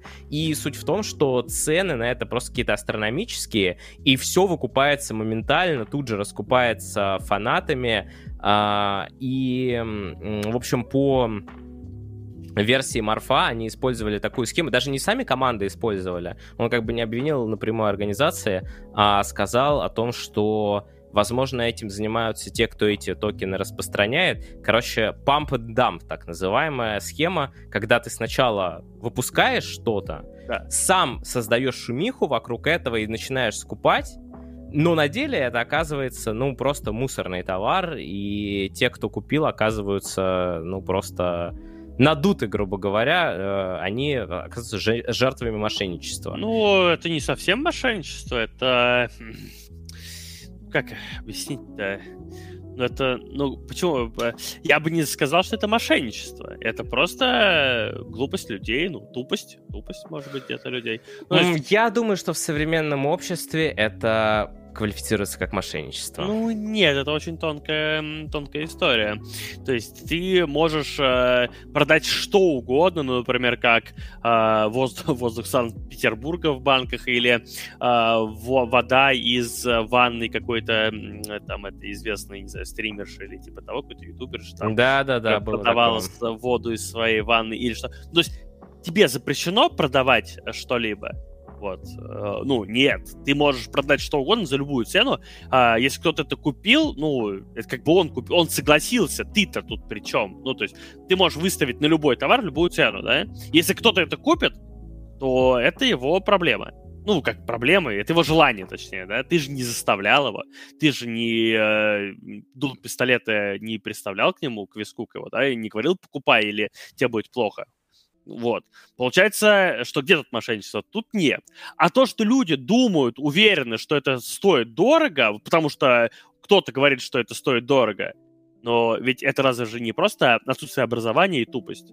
Ну, что люди думают, что они купят это сейчас за $500, потому что потом продадут за 2000. Ну, это же жадность, тупость, отсутствие какого-либо образования от экономического до вообще любого, ну, то есть просто отсутствие интеллекта, который способен тебе объяснить, что это похоже на дерьмо. Ну, то есть где же тут мошенничество? Ну, типа, да, нет, ты как бы ты ответственен за тех, кого ты приручил, типа того, да? То есть ты понимаешь, что, ну, у тебя смотрят, как бы, там, за ту команду болеют, там, не знаю, дети, подростки, необразованные, дотеры, тупари, и, как бы, в принципе, ты действительно их наебываешь, говоря, что это стоит $500, потому что это ничего не стоит на самом деле. Но типа, где тут мошенничество? Мошенничества тут нет. Тут просто, небольшое соглашение с совестью своей, да, скорее, вот как-то так. Ну, это точно присутствует. Совершенно точно пока можно сказать, что никакой суд, никто там не вынес никаких обвинительных приговоров, и никому пока не грозят никакие штрафы, сроки и так далее. В этом плане все чисто. Но о сделке с совестью действительно можно задуматься, потому что, то, как все это происходит, действительно выглядит странно. Хотя я соглашусь с Яриком в том плане, что вот я даже не думал купить что-то подобное. Для меня это звучит настолько дико. Я даже в доте, когда покупаю шмотку какую-то, я хотя бы понимаю, что я куплю эту шмотку в доте, я хотя бы пойду играть на этом герое, руинить пабы своим там друзьям. Но это то, ради чего я покупаю. Зачем я покупаю там что-то? Поправь меня, если это не так, но мне кажется, ты чисто по рофлу купил это кольцо OG. Просто купил кольцо, да, у меня теперь есть кольцо OG. Слушай, а условно $200, скажем так, я могу позволить себе такую трату, вот и все. То есть, если бы у меня, нет идеи из разряда, так, я сейчас куплю кольцо и... Блин, ты купил 1000 кейсов в КСе. Я купил 1000 кейсов в КСе, я купил кольцо, а я еще трачу ежегодно по $1000 где-то на компендиум. Тут вопрос в том, что ты можешь себе позволить, скажем так, да, я могу себе это позволить. А кто-то покупает это с целью, думая, что он реально инвестирует куда-то. Он, купит сейчас, кольца OG там 10 штук, потом их продаст в 5 раз дороже. Но ведь на самом деле нет. На самом деле, скорее всего, их никто больше никогда у тебя не купит. И действительно, OG продавает это все. OG им бы негде было бы брать денег. Мы это уже обсуждали. У них там Red Bull, я уверен, что платит не так много. Аппетиты у игроков OG там довольно высокие. Вот они придумали, как зарабатывать бабло по большому счету. Это такой отъем денег у населения. Но еще раз, это отъем денег. Это не мошенничество. Это... Если бы, опять же, Бендер был бы жив, это бы он просто записал бы в один из сколько-нибудь там был 100 с лишним способов относительно легального отъема денег у населения. Вот. Но это, более того, это полностью легальный. Но просто, опять же, это просто нужно на это смотреть как. Если кто-то на этом теряет деньги, вот реально он думал, что он заработает, но не заработал, но это просто, тупые люди. А их немало, к сожалению, тупых людей. Вот, немало. А то, что нигде не написано, подумай 10 раз перед тем, как это покупать, заработок не гарантирован и так далее, это уже другой вопрос. Да их вообще продают не с целью, никто не говорит тебе, что ты хоть копейку с этого заработаешь, их же продают как из серии «Ты картину домой купил, повесил». Вот так купил, открыл, на мониторе изображение и любуешься. Понятное дело, что на самом деле ведь это же на волне НФТ, это же все, это дальнейшее развитие криптовалют, в общем-то, да? То есть это следующая итерация, скажем так.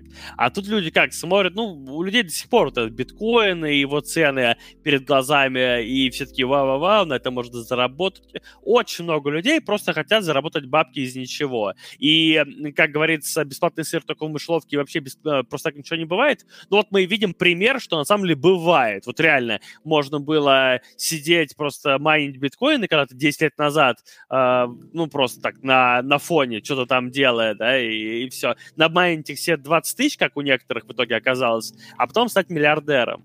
Да? Я бы сказал, что это все люди есть. Ты делаешь какой-то, знаешь, какой-то прогноз, какой-то... Не-не-не, очень много людей было, которые не делали никакого прогноза. Это, скажем так, больше так называемые, да, гики, которые новая какая-то технология, они там что-то оп-оп-оп, что-то там сидишь, и по большому счету действительно из ничего. Или кто-то, кто, риснул, купил себе там десяток биткоинов, когда они стоили там, не знаю, по 100 бачей, а сейчас, в итоге он тоже стал миллионером, продав их там, да, эти десяток биткоинов по 40 тысяч, там, 50 тысяч баксов.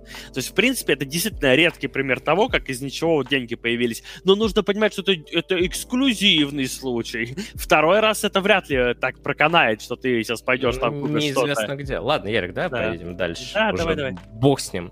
Наткнулся я тут на один подкастик, какой-то не особо вообще массовый, и у него очень мало, Темкаст называется, канал, там просмотров по 200, там по 600 тысяч.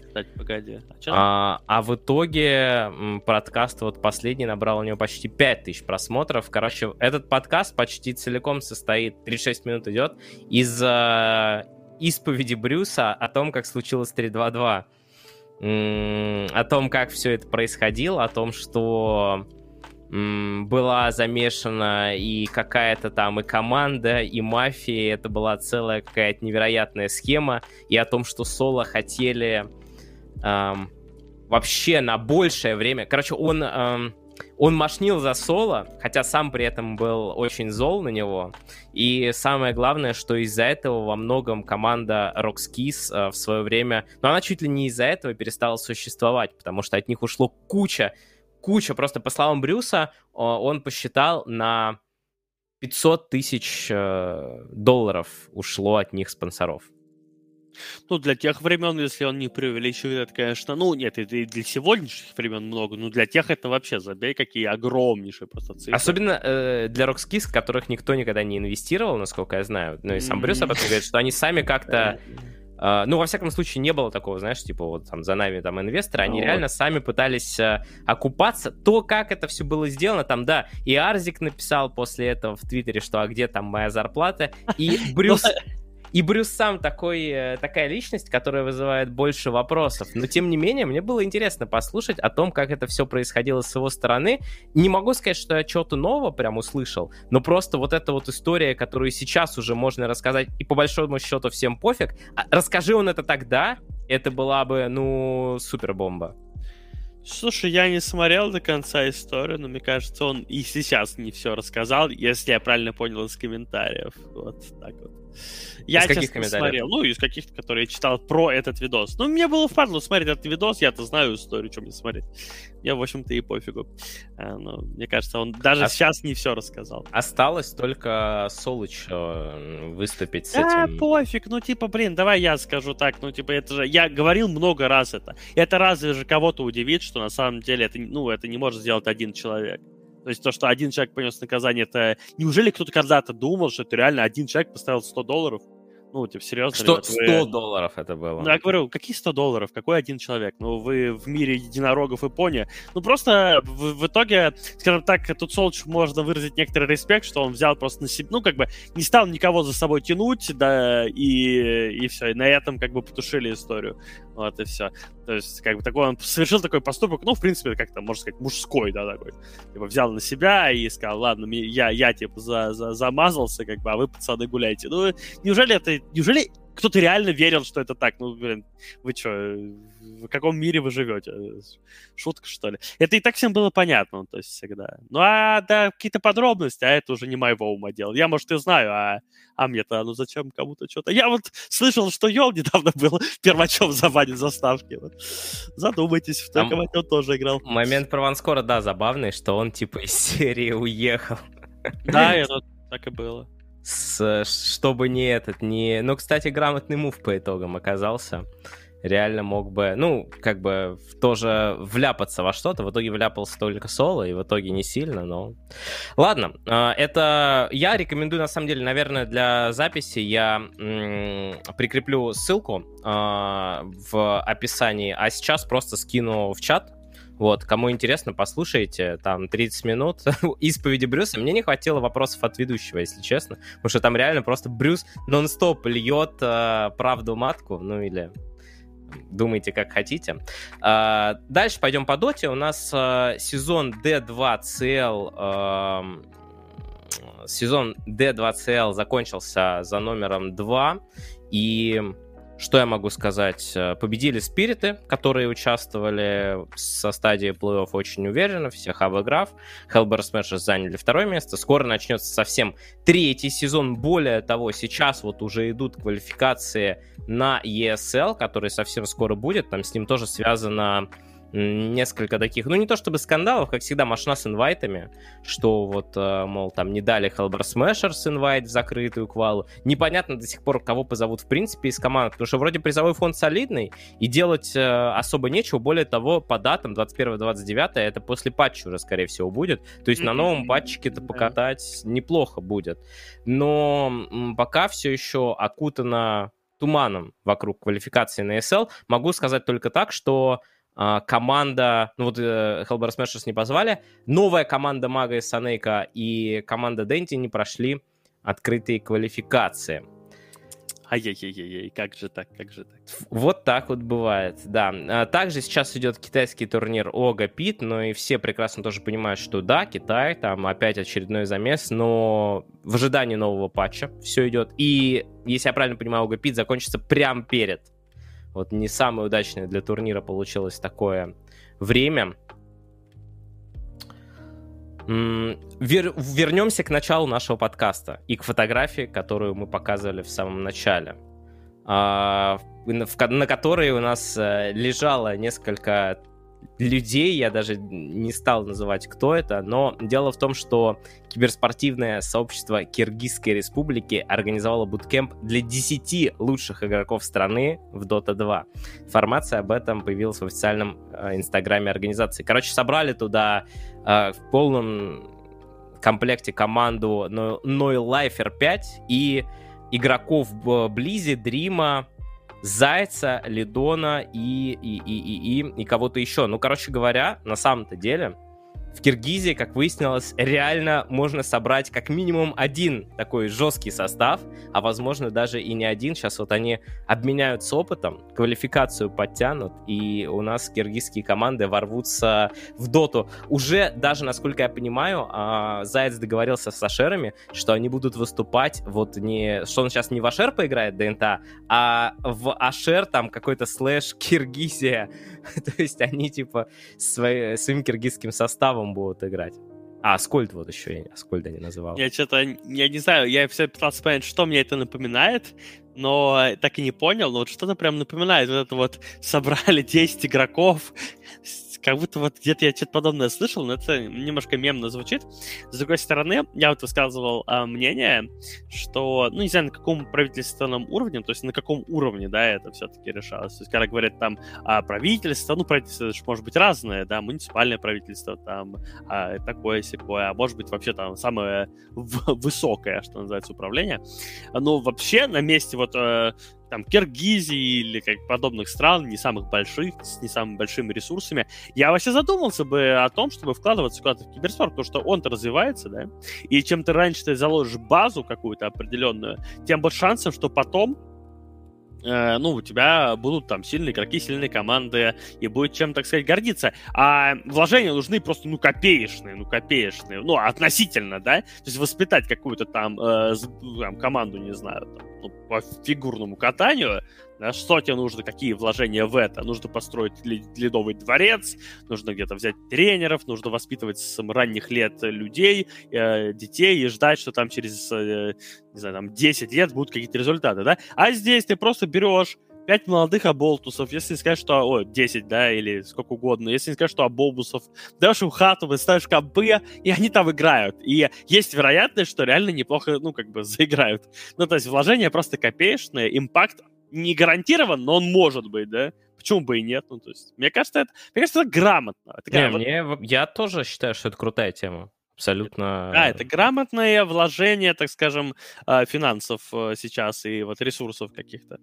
Просто даже с точки зрения там развития, а не с точки зрения получения какой-то там сиюминутной выгоды, это реально крутая тема. Не хватает чего-то подобного. Вот мне тяжело там представить, чтобы лучшие игроки реально там России собрались, а здесь какая-то такая атмосфера у них, там еще там видосики пилят в Инстаграме, там так все весело, хочется бы... Как на стримхате на какой-то, только на одной из первых, когда всем было там не пофиг, и все рвались туда, что называется. Так и у них, только у них не стримхат, а дота-хата. Такая. Всплыла информация о 3 мажорах. Ну, как всегда, у дата-майнера там майнят дату и нашли, что в доту добавили там строчки про то, что будет в 2021 году осенний и в 2022 зимний и весенний соответственно. Но пока подробностей каких-то нет. Но я думаю, оно и понятно. Я думаю, что примерно есть какие-то наметки и планы у Valve, кому они еще там как раздадут, где плюс-минус все пройдет. Но, естественно, точной информации... Нет, но тем не менее, то, что будет 3 мажора... Ну, я думаю, чтобы всем было плюс-минус и так понятно, что будет там 3, ну, 2-3, скажем так, в зависимости от ситуации, потому что 2 вроде как на целый год, маловато смотрится. Да, но, правда, другое просто как-то осенний, если получается, в октябре, в конце октября, ну... То... Ну, осенний в декабре стандартная, по Valve. В декабре, но это же зима. Ну, когда это мешало, ну, типа, назвать осенний, провести зимой. Ну да, наверное. Ну, вообще, конечно, ну да, наверное, так и будет. Не, у них бы все было бы гораздо грамотнее, если инт был бы в августе, да? Ну, конечно. Инт в августе. В ноябре мажор или там в конце ноября, да? В конце ноября мажор. Ну и, соответственно, дальше по списку. А теперь придется, конечно, первый мажор после инта прям впихивать. Ну, я думаю, что никакой план. Они действительно первый мажор после инта сделают довольно быстро, может быть, конец ноября, может быть, даже какая-то середина ноября. И идея в том, чтобы сыграть его на том же патче практически и так далее. А после этого устроить довольно длительный перерыв. То есть это там декабрь, январь и, может быть, это февраль, и только где-то в марте уже будет мажор следующий. И вот в этот длительный перерыв, соответственно, вот это тот самый отпуск, который обычно все берут после инта, но в этот раз просто он будет после мажора. Там же выйдет патч где-то огромный с какими-то крупными изменениями, ну и так далее. Наверное, так в этот раз будет. Из-за инта надо подстроиться просто по датам, но вроде более-менее сходится здесь все. Картина складывается, так сказать. Ну еще несколько новостей по доте. Винстрайк добавили фразы Папича себе. Жестко. Да, и причем я так и не понял, они что-то заплатили вообще Папичу? Ну, или... должны были, наверное. Вообще, я читал, что должны были, и там вот высказывались... То есть, где же я это читал? Один из... Ну, короче говоря, не только они пытались, но не сошлись в цене. Винстрайк тут решили, что отобьются. На самом деле, я уже видел у нескольких команд, у нескольких игроков, фразы Папича. Пока ни разу не видел, но в паблике, я имею в виду, но я думаю, что там просто вопрос в процентах, то есть вряд ли они ему платили фиксированную, я думаю, тут идея в том, что, ну, скажем, 50/50, например, в этой ситуации. Но, зная Папича, возможно, он попросил у них 70%, там, не знаю. Сказал, да мне пофиг, все мои бабки. Как этот... Сколько он с YouTube-каналов берет? 25% он берет с YouTube-каналов, которые делают заливки. И то только с крупных. Ну ладно, это так. Интересная новость. Вот действительно, она такая вопиющая. Команда Undying решила собрать деньги с фанатов. Ну, как бы никто никого не заставляет, да, но просто вот мы, типа, хотим собрать на буткэмп $20,000. Для подготовки к TI. Для турнира, на котором разыгрывается 40 миллионов, команда собирает 20 тысяч на подготовку. И действительно, ну, мы уже много говорили о сломанности там доты и так далее, что вот у нас все сломано, и инт все ломает, но, блин, ведь я посмотрел, и на последнем инте команда, занявшая 18 место, получила почти $90,000 призовых. Угу. Ну, я к тому, что они, типа, собирают 20, но они минимум получат 90. Ну, это не совсем так работает. Ну, то есть я это видел, по-моему, у какого-то там, у Кейна, по-моему, или что-то типа того. Ну, я не знаю, что это за чел, но он типа, тоже говорит из разряда, что смотрю на это с улыбкой. Ну, а я смотрю на тебя с улыбкой, потому что, ну, а 20-то они откуда должны взять? Вот у них нет этих $20,000. Вот, то есть то, что тебе потом будет 90, это значит, не значит, что у тебя сейчас есть 20, правильно? Или значит, по мнению кейсеров теперь.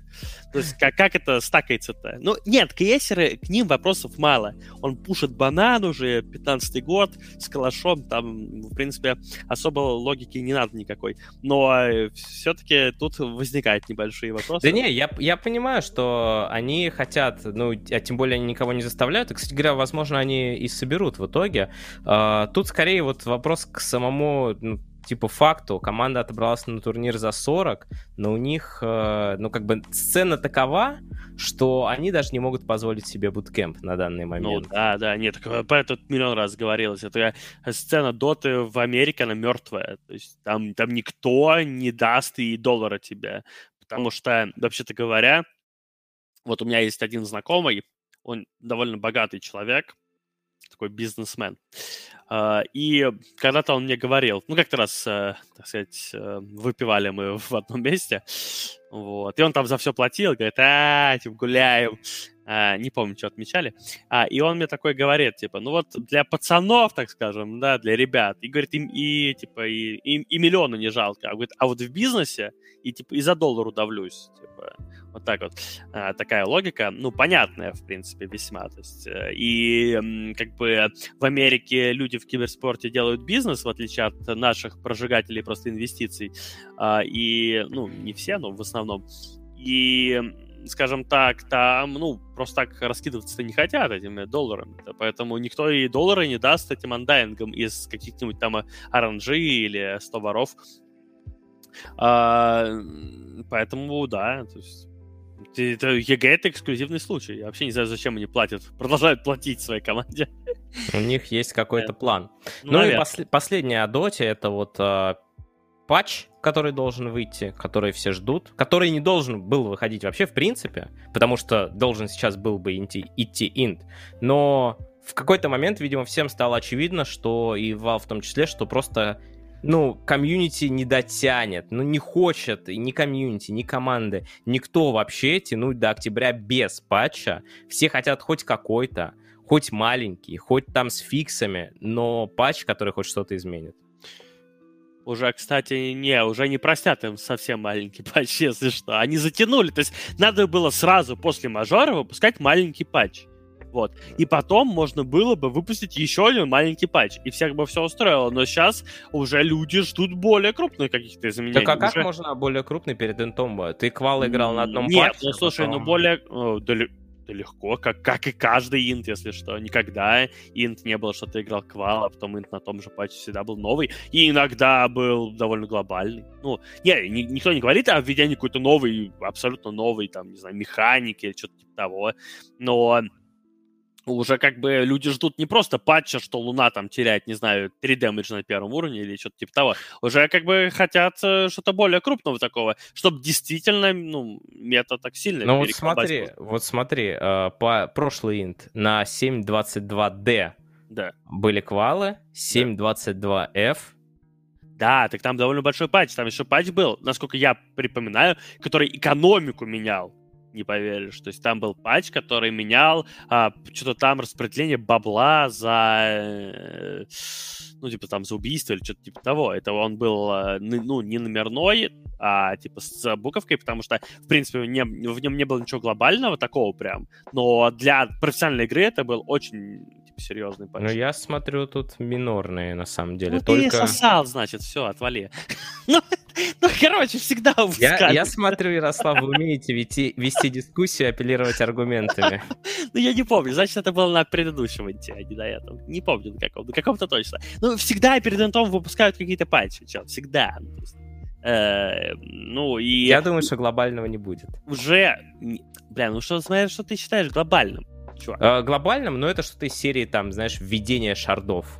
Нет, ты вообще, что ли, поехавший? Ну, конечно, не будет введения шардов никакого. Я тебе говорю, не патч. Вот после мажора мог быть патч, там, не знаю, Виверна, Cold Embrace минус 1%, там, Регена, да, на последнем уровне, там, Луна минус 3 дэмэджа, там, на первом уровне, и там минус 1 броня на первом, что-нибудь такое. И это бы всех устроило. Но сейчас люди уже ждут чего-то более большого. Конечно, не введение шардов, конечно, не новые шмотки, или новый герой, или что-то, конечно, нет. Но нечто более глобальное, чем просто десяток легеньких изменений этого героя. Твое мнение, будет ли введен даунбрейкер?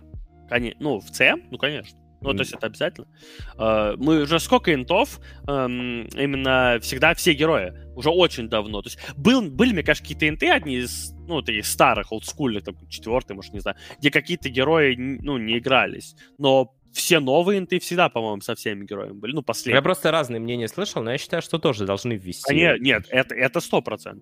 Тут нет вопросов. То есть, если даунбрейкер считаются, по мнению, там, Valve или людей, кого-то игроков, кого угодно, комьюнити, там, про-плееров, слишком сильным, то как раз в этом патче должны ее пофиксить. Вот и все. Ты ее немножко фиксишь и вводишь в турнирную игру.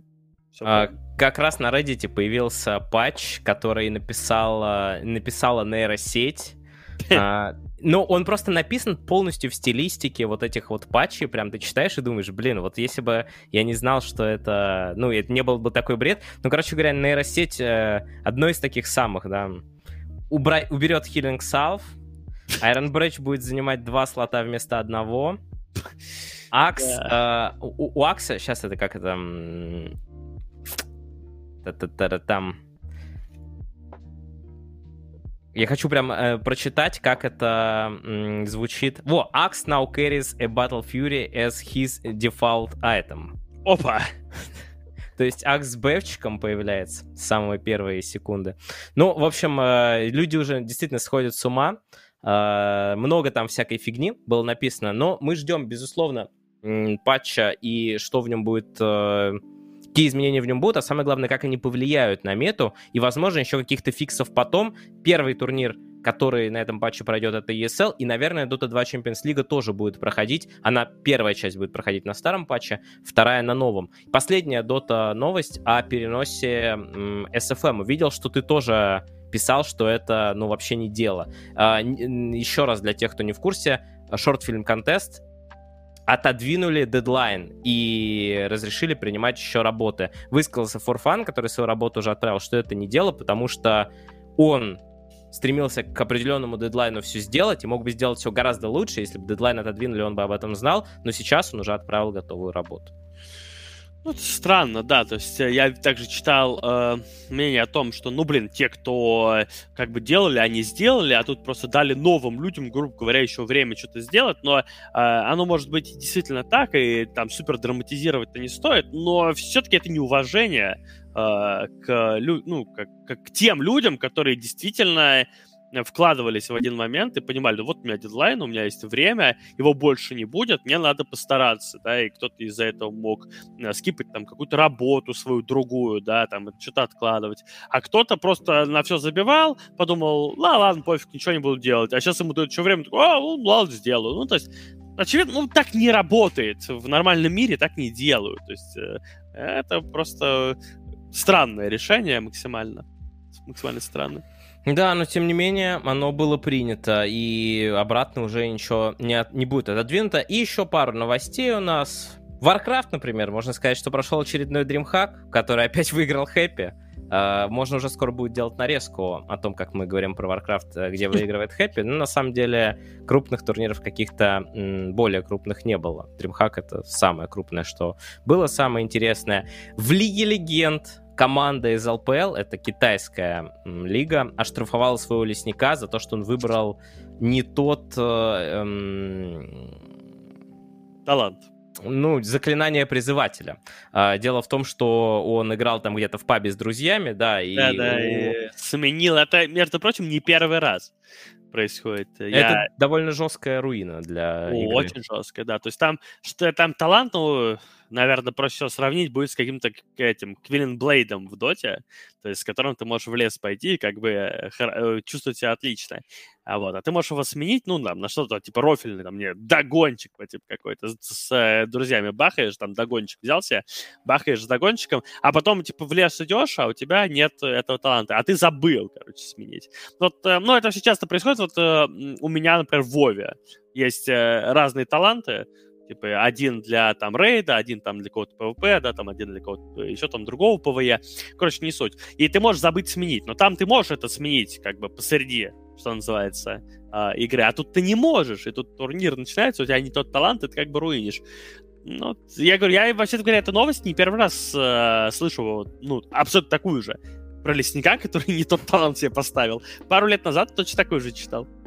Да, ну и нужно понимать, что его оштрафуют. Я сначала подумал, что опять там лига штрафует за рофлы, а здесь нет, здесь его команда оштрафовала за то, что они проиграли в итоге эту серию, и, видимо, немалый вклад из-за этого. был, ну, отрицательный импакт, скажем так, Лесник внес в свою команду. Riot Games изменит структуру национальных лиг по Лиге Легенд. Riot сказали, что они изменят структуру. Теперь будут все национальные лиги будут делиться на два типа: аккредитованные и неаккредитованные. При этом последние смогут подать заявку на аккредитацию, если будет соответствовать определенным критериям. То есть, короче, какое-то раздробление вот этой франшизы на типа, ну, на тех, кто там более там успешен и важен, и на тех, кто менее. Насколько я понимаю, те, кто более, для них будет больше каких-то и ограничений, и благ, соответственно, а те, кто менее, у них будет больше и свобод, ну и меньше за ними как бы будут следить, что ли. Да, ну то есть, например, в первую очередь градация лиг поможет в распределении бюджета. Во-вторых, она будет определять, нужны ли в этих регионах лан-турниры. Ну то есть, условно, небольшая лига, может быть, даже наша, не знаю, СНГшная, многострадальная, можно будет провести без лан-финала. Добьет ли это окончательно? Непонятно. Но с точки зрения организации, типа, организаторы теперь не должны будут запариваться с лан-финалом. В общем, к чему это все приведет, интересно будет посмотреть дальше. Но мне кажется, это ни к чему не приведет. Это просто скорее такая более структурированная система с расставлением приоритетов на более важные, менее важные лиги. И буквально еще пару новостей. Overwatch и конкретно Overwatch Лига. Мы обсуждали скандал Blizzard, и, собственно, вот он как коснулся киберспорта. Overwatch Лига... Coca-Cola решила пересмотреть отношения с Blizzard на фоне скандала с дискриминациями женщин. T-Mobile разорвала контракт с Activision Blizzard и перестала спонсировать Overwatch Лигу. И также компании Pringles, IBM и State Farm отказались спонсировать Overwatch Лигу. Вот такой вот удар мощнейший нанесен. Жесть вообще на самом деле. Да, вот я как раз хотел сказать, что в отличие от каких-то там подпивасных, так скажем, спортивных мероприятий, которые проводятся, у Overwatch Лиги были супер... мощные бренды в спонсорах. Нет, не знаю, что они там платили, миллиарды, но это было как минимум статусно. То есть, что они там платили, это вопрос другой. Но T-Mobile — это один из крупнейших, если не крупнейший, да, этот сотовый оператор в Америке. Coca-Cola, но это Coca-Cola, Pringles, но это Pringles. Это как бы бренды, они везде известные. Да, это супер бренды. Это супер бренды, супер статусные. То есть, как бы, когда тебя спонсируют Coca-Cola, Pringles там и T-Mobile, то в любом случае можно сказать, ну, блин, здесь говно не делают, но очевидно, эти бренды говно не спонсируют. И вот оказалось, ну, собственно, вот так и работает, что ты в какую-то имиджевую, тут именно вот имидж попортился каким-то образом, пускай оно там еще до конца и непонятно, до конца еще и суд там не решил, да, но они уже как бы заранее рвут контракты и говорят, нет, ну, типа, тут что-то не то, это не соответствует статусу нашего бренда. Это мы говорили, кстати говоря, пару подкастов назад или на прошлом, они у нас просто теперь редко что... Я уже забыл, когда мы говорили, но о том, что вот... да, это было про Инстаграм наших игроков, и вот Ликвид там были. Это на позапрошлом было. Это на позапрошлом, вот, да. О том, что, ну, как бы бренды, они как бы смотрят на это все, и то, что у нас в Инстаграмах постят, это скорее да, пиво Бочкарев рекламировать или типа того. И вот тут та же самая история, то есть крупный бренд, да, то есть если это какой-то КС-бет, вот эта вот рулетка какая-то там, естественно, они бы ничего не разорвали, то есть, в принципе, в Монако могут как угодно эти гамбиты шквариться, никто там и ничего не изменится, но когда речь идет о Кока-Коле, тем более в Америке, то есть там, скорее всего, главный офис где-то недалеко слышит про все эти скандалы, ну там, конечно, это моментально, скорее всего, все затухнет. Просто вопрос, что теперь с Overwatch Лигой-то будет? Она, может, все, как бы...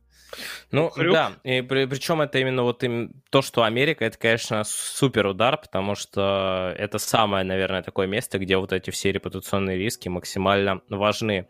Ну, в общем... Ждем новостей про Overwatch Лигу дальше, пока больше новостей нет, но удар нанесен существенный. И последнее — это про Apex Legends. Apex Legends установила рекорд пикового онлайна, в среднем в нее играют 13 миллионов человек в неделю. Apex продолжает расти и действительно занял свою определенную нишу в батл-роялях и... где-то даже вот опережает в том числе и колду. Ну, мне кажется, до сих пор эти две игры делят как бы первую строчку. Ну, Apex, наверное... Не, ну, слушай, Fortnite, наверное, все-таки на первой строчке находится до сих пор. Но Apex сейчас...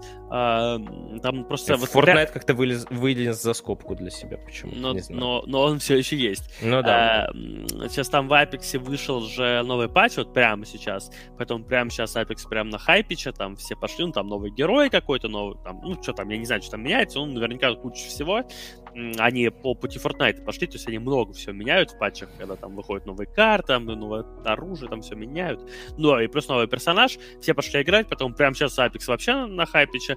Ну, а так, я не знаю, вот мне кажется, Apex, он... как после Fortnite все-таки он обгоняет колду и так далее, потому что колда это все-таки, мне кажется, колда это Америка в первую очередь, а Apex по всему миру играют, и, ну, колда, может быть, больше денег приносит, потому что это Америка, но Apex зато, мне кажется, более популярен в мире. А, как минимум, он менее требователен, потому что эту колду запустить, я не знаю. Да, я когда запускаю, у меня компьютер как будто сейчас в космос улетит, а у меня там вот это вот 2080 Ti, там i9, все дела.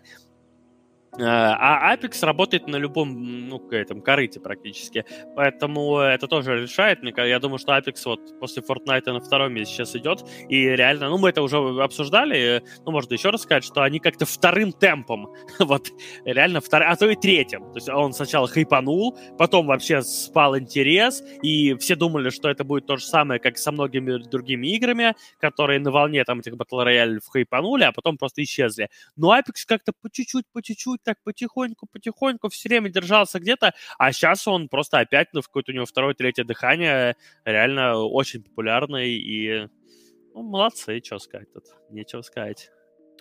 Да, и на этом мы перейдем к улиточке, как бы Apex киберспортивных новостей не подарил нам сегодня, только вот поздравим их с онлайном. Улиточка сегодня достаточно объемная, начнем с интересной темы о дотерах. Игроки в Dota 2 продержали двухчасовую паузу в режиме турбо. Ее поставили после тимвайпа, чтобы позлить соперников.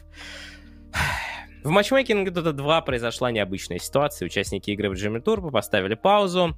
В результате противостояние оставалось на удержании около 2 часов. Сторона Radiant поставила паузу после тимвайпа на 21 минуте.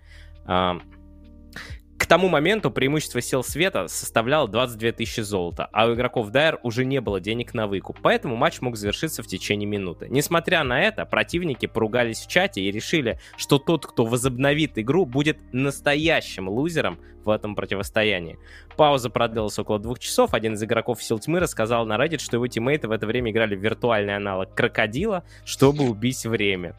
Первую игру продолжил инвокер из проигрывающей команды. Его тиммейт Номирана пытался скрыть этот факт и вновь поставил паузу, которую снял уже Рики, выступающий за сторону Reddit. После этого игроки Dire стали оскорблять его, утверждая, что он сдался и проиграл в этой битве характеров. Общая продолжительность матча без учета паузы составила 22 минуты 39 секунд.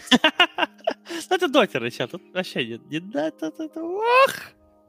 Да, заняться людям реально было нечего.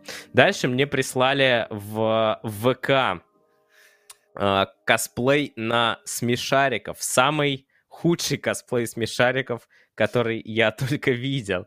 Написано в описании, и мне сложно с этим поспорить. Это вообще откуда? Это Нюша и Крош, если... Нет, я имею в виду, откуда это вообще? Откуда это? Это хороший вопрос, потому что я так и не смог найти информацию. Это какая-то... Что это? Ставь лайк, если хотел бы детям своим на утренник такого кролика пригласить. Нормальная тема. Да. Следующее случилось у нас в экранизации какого-то там фильма... Netflix. Дело в том, что на Netflix появилась экранизация о том, что там какое-то связанное с тем, что, ну, вот это вот киберспорт, там тратят кучу времени, что-то и с азартными играми тоже. И вот такой кадр там появился, сейчас он появится у вас на экране. Надпись «Лига Легенд». На экране Team Secret играют с Гамбит, Разор кастует Plasma Field. Называется «Эксперты разобрались в вопросе», как всегда. Как обычно. Да уж. Хватит позориться уже, позорник. Следующая новость называется «Омега Кек» и «Омега Кек 2», потому что она приурочена к скандалу в Blizzard. Рекрутер из Blizzard спрашивал специалиста про по кибербезопасности, когда в нее проникали последний раз. На конференции Black Hat 2015 в Лас-Вегасе девушка подошла к представителям Blizzard, которые присутствовали на мероприятии с целью узнать, есть ли для нее вакансии специалиста по пентестингу, тестирование на возможность проникновения в информационную систему. На Митчелл также была футболка с надписью Penetration Expert, эксперт по проникновению. Один из сотрудников Blizzard сначала спросил, пришла ли она на конференцию со своим парнем. После этого другой работник компании поинтересовался, когда в нее последний раз проникали и как часто вообще с ней это делали. Да, ну тут еще много интересного написано, но я думаю, я остановлюсь на этом. Собственно, это главное. И следующая добивочка. Бывший сотрудник Activision, я даже не читал новость пока еще саму вот эту, признаюсь. Бывший сотрудник Activision Blizzard признался в слежке за коллегами в туалете. А, я читал. Он установил камеры как-то так, что... Ну, типа, чтобы следить за тем, что происходит в туалете, и при этом эти камеры показывали, что происходит в кабинках. И вот тут у меня вопрос, как это возможно? Он как-то под умывальником вроде установил. Короче, я тебе честно скажу, я читаю про это, вот я не могу понять, это что, Activision Blizzard, это какая-то клака, там, знаешь, где вот эти вот доктор зло и его прислужники, типа.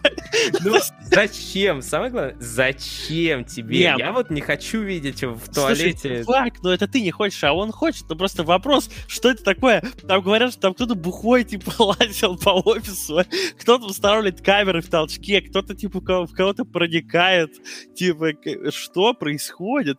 Это серьезно, как будто бы туда набирали людей по принципу, ну, типа, знаешь, ну, вот это вот доктор Зло, который такой, его, типа, вот это вот свита всякая, понял? Один устанавливает в камеру в толчке, третий, типа, набуханный все время ходит и так далее.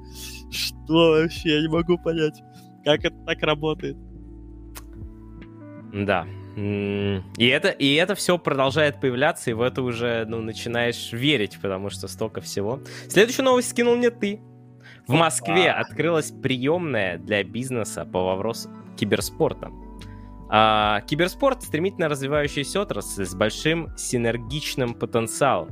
Интересная, кстати, формулировка. Именно сейчас необходимо создание системной поддержки для защиты и восстановления бизнеса в Москве, также для его развития. Открытие новой приемной – один из логичных инструментов для движения вперед. Отраслевой подход к открытию приемных позволяет выявлять системные проблемы отрасли, проанализировать их и понимать, как их решать, сказала столичный бизнес-омбудсмен, слова которые привела пресс-служба. Вот еще дальше. Вот Минеева рассказала, собственно, омбудсмен, видимо, что российский рынок киберспорта стабильно растет на 15-20 год. К тому же в стране киберспорт признан официальным видом спорта еще в 2001 году. Однако при такой истории, базе и профессиональном подходе индустрия не поддержана в области регуляторики. Как показывает обратная связь от предпринимателей, основателей киберспортивных клубов, почти 100% клубов зарегистрированы в офшорах. Это значит, что из страны вымывается огромный денежный поток, который необходимо вернуть обратно. Плати налог.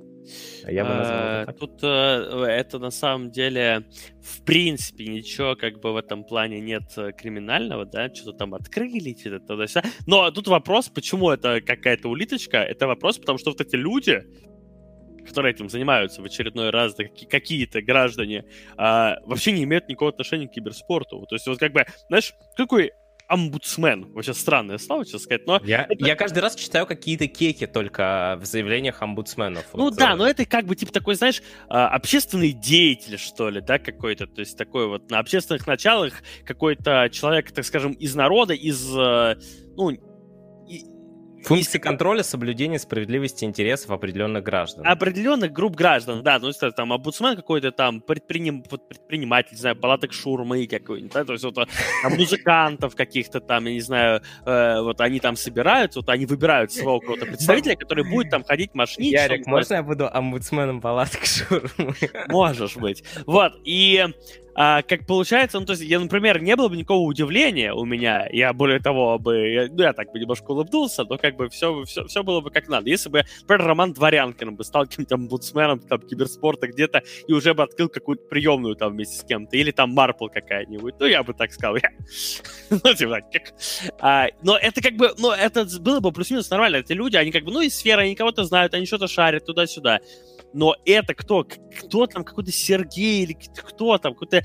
Это никому не известно, никто не знает, что за человек. Какой омбудсмен, ты кто такой? Типа, серьезно, ты что, бредишь? Ну, так и есть, ты кто такой? Вы откуда их берете? Сергей в скобочках, Татьяна. Вот это вот... Нет, Татьяна это какая-то... Нет, там они выбрали какого-то омбудсмена вот по киберспорту. Сказали, что это... Она не киберспортивная вот эта Татьяна. Она там какой-то бизнес-омбудсмен, что-то такое. Она, видимо, босс омбудсменов. Я не знаю, чувак, я не разбираюсь. Вот это вот. Ее руководителем стал общественный омбудсмен в сфере киберспорта в Москве Дмитрий Смуров. Вот это. Кто такой Дмитрий Смуров? Никто, ни один человек из сферы не знает, кто такой Дмитрий Смуров.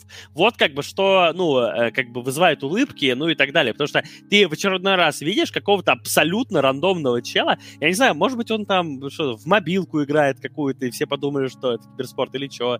Но как бы каждый раз, когда ты видишь в подобной истории какое-то имя абсолютно никому неизвестное и так далее, ты начинаешь заподозривать здесь, ну, что здесь какое-то что-то нечистое, что-то здесь неладно. Вот. Я пошел гуглить. Нет, ты не нагуглишь, я гуглил. Единственная информация про этого человека, что он стал киберспортивным каким-то омбудсменом. Собственно, вот эта новость и есть. Больше про него ноль инфы абсолютно. Является учредителем 5 организаций, если это он, конечно. Ну, возможно, да, и там все какие-то непонятные... Кибериум, Колизеум. Да, какие-то Колизеи. Еще 2 засекреченные. Опасно. Жесть. Да, ну, короче, будем разбираться. Надо Морфа отправить, выяснять. Обязательно уже отправляем. Следующая новость. Silvername повредил челюсть во время зевка. На этом новость закончена. А я думаю, комментарии излишние здесь. Да, комментариев никаких нет. Тоже довольно забавная тема. Зевса, украинского каэсера, выселили из отеля в Турции. Все из-за друга, который пробрался к нему в номер. Шуман, бывший киберспортсмен Даниил Зевс Тесленко, рассказал о неприятном инциденте, который произошел с ним в отеле в Турции. Администрация отеля выселила его семью из номера, так как к ним в гости пробрался друг Тесленко. Если честно, какая-то полная хрень. Я знаю, что вот в таких вот в Турции, в Египте, там реально вот эти вот браслетики, по которым ты проходишь в отель, не дай бог, там кто-то к тебе даже попытается там зайти, да, в гости, там они за всем этим следят, хотя на самом деле ничего такого нет, ну зашел человек и зашел, но здесь его аж выселили, хотя он пытался, в своих сторис в Инстаграме он пытался объяснить им, что он вообще в этот момент спал, и как его можно выселять за то, что к ним пришел друг, пришел. А как он там пролез в этот отель? Что, они должны допрашивать друга своего? Но, наверное, Зевс не был бы Зевсом, если бы с ним что-то подобного не произошло. Так, и, собственно, у нас осталась последняя улиточка. Мы сейчас посмотрим видео, а потом Ярослав нам, как эксперт, скажет, насколько оно соответствует правде. Меня часто спрашивают, как Вов получить ачивку на бароне Ребраде в Целкагире на 25 тел. Тут на самом деле ничего сложного. Пул начинается с 2 танков, которые выбегают и разворачивают босса спиной к миле и ко входу в зал. Спустя 45 секунд босс начинает вертеться вихрем, люто дамажить и задерживать косты ваших спеллов. Так что keep the range, окей? Ребрад будет опускать шипы в 3 случайных игроков и станить вас. Так что нужно срочно их сносить. И, наконец, чтобы получить ачивку «Косточка попалась», нужно просто, чтобы никто из игроков не был пронзен боунспайком больше 8 секунд. Как-то так. Вы пишите, если что, я с удовольствием отвечу.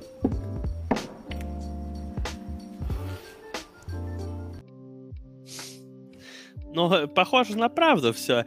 Только вот скажу так, чтобы получить какую-то ачивку в ЦЛК сейчас или типа того, достаточно прийти и с одного клика убить просто босса любого, потому что этот контент 15-летней давности. Но если говорить о пиратских серверах, то разговор уже у нас иной. Ну, вообще, это, знаешь, это немножко мне напоминает про то, как контрить Братрума, и он отлично шлепается с пауками. То есть, ну, это реально такого же уровня, как бы, контент получился. Но... Наш любимый кринж-контент. Да не, я не вижу в этом ничего такого плохого. Ну, то есть, мне кажется просто, что если ты что-то такое делаешь, то, может быть, чуть более актуальное, ну, ЦЛК, 15 лет назад, ну, как-то, не знаю, может быть, как-то, и вот это, ну, там, Динатрион, Сильвана сейчас там, все дела. Надеюсь, Марина Кравец тебя услышит и запишет более свежий и насущный TikTok. Она может всегда ко мне обратиться, я помогу, естественно, с текстом. Или обратиться. А на этом у нас на сегодня все. И следующий наш подкаст должен состояться 23 числа. Я не буду ничего уже говорить по поводу гостей, потому что, ну, возможно, мы с Лазарем как раз-таки пообщаемся, может быть, кого-то другого позовем, или Лазарь будет опять занят. Тут уже ближе к делу будет вся информация. Огромное спасибо всем, что смотрели. С вами были NS, Mailstorm. Всем пока.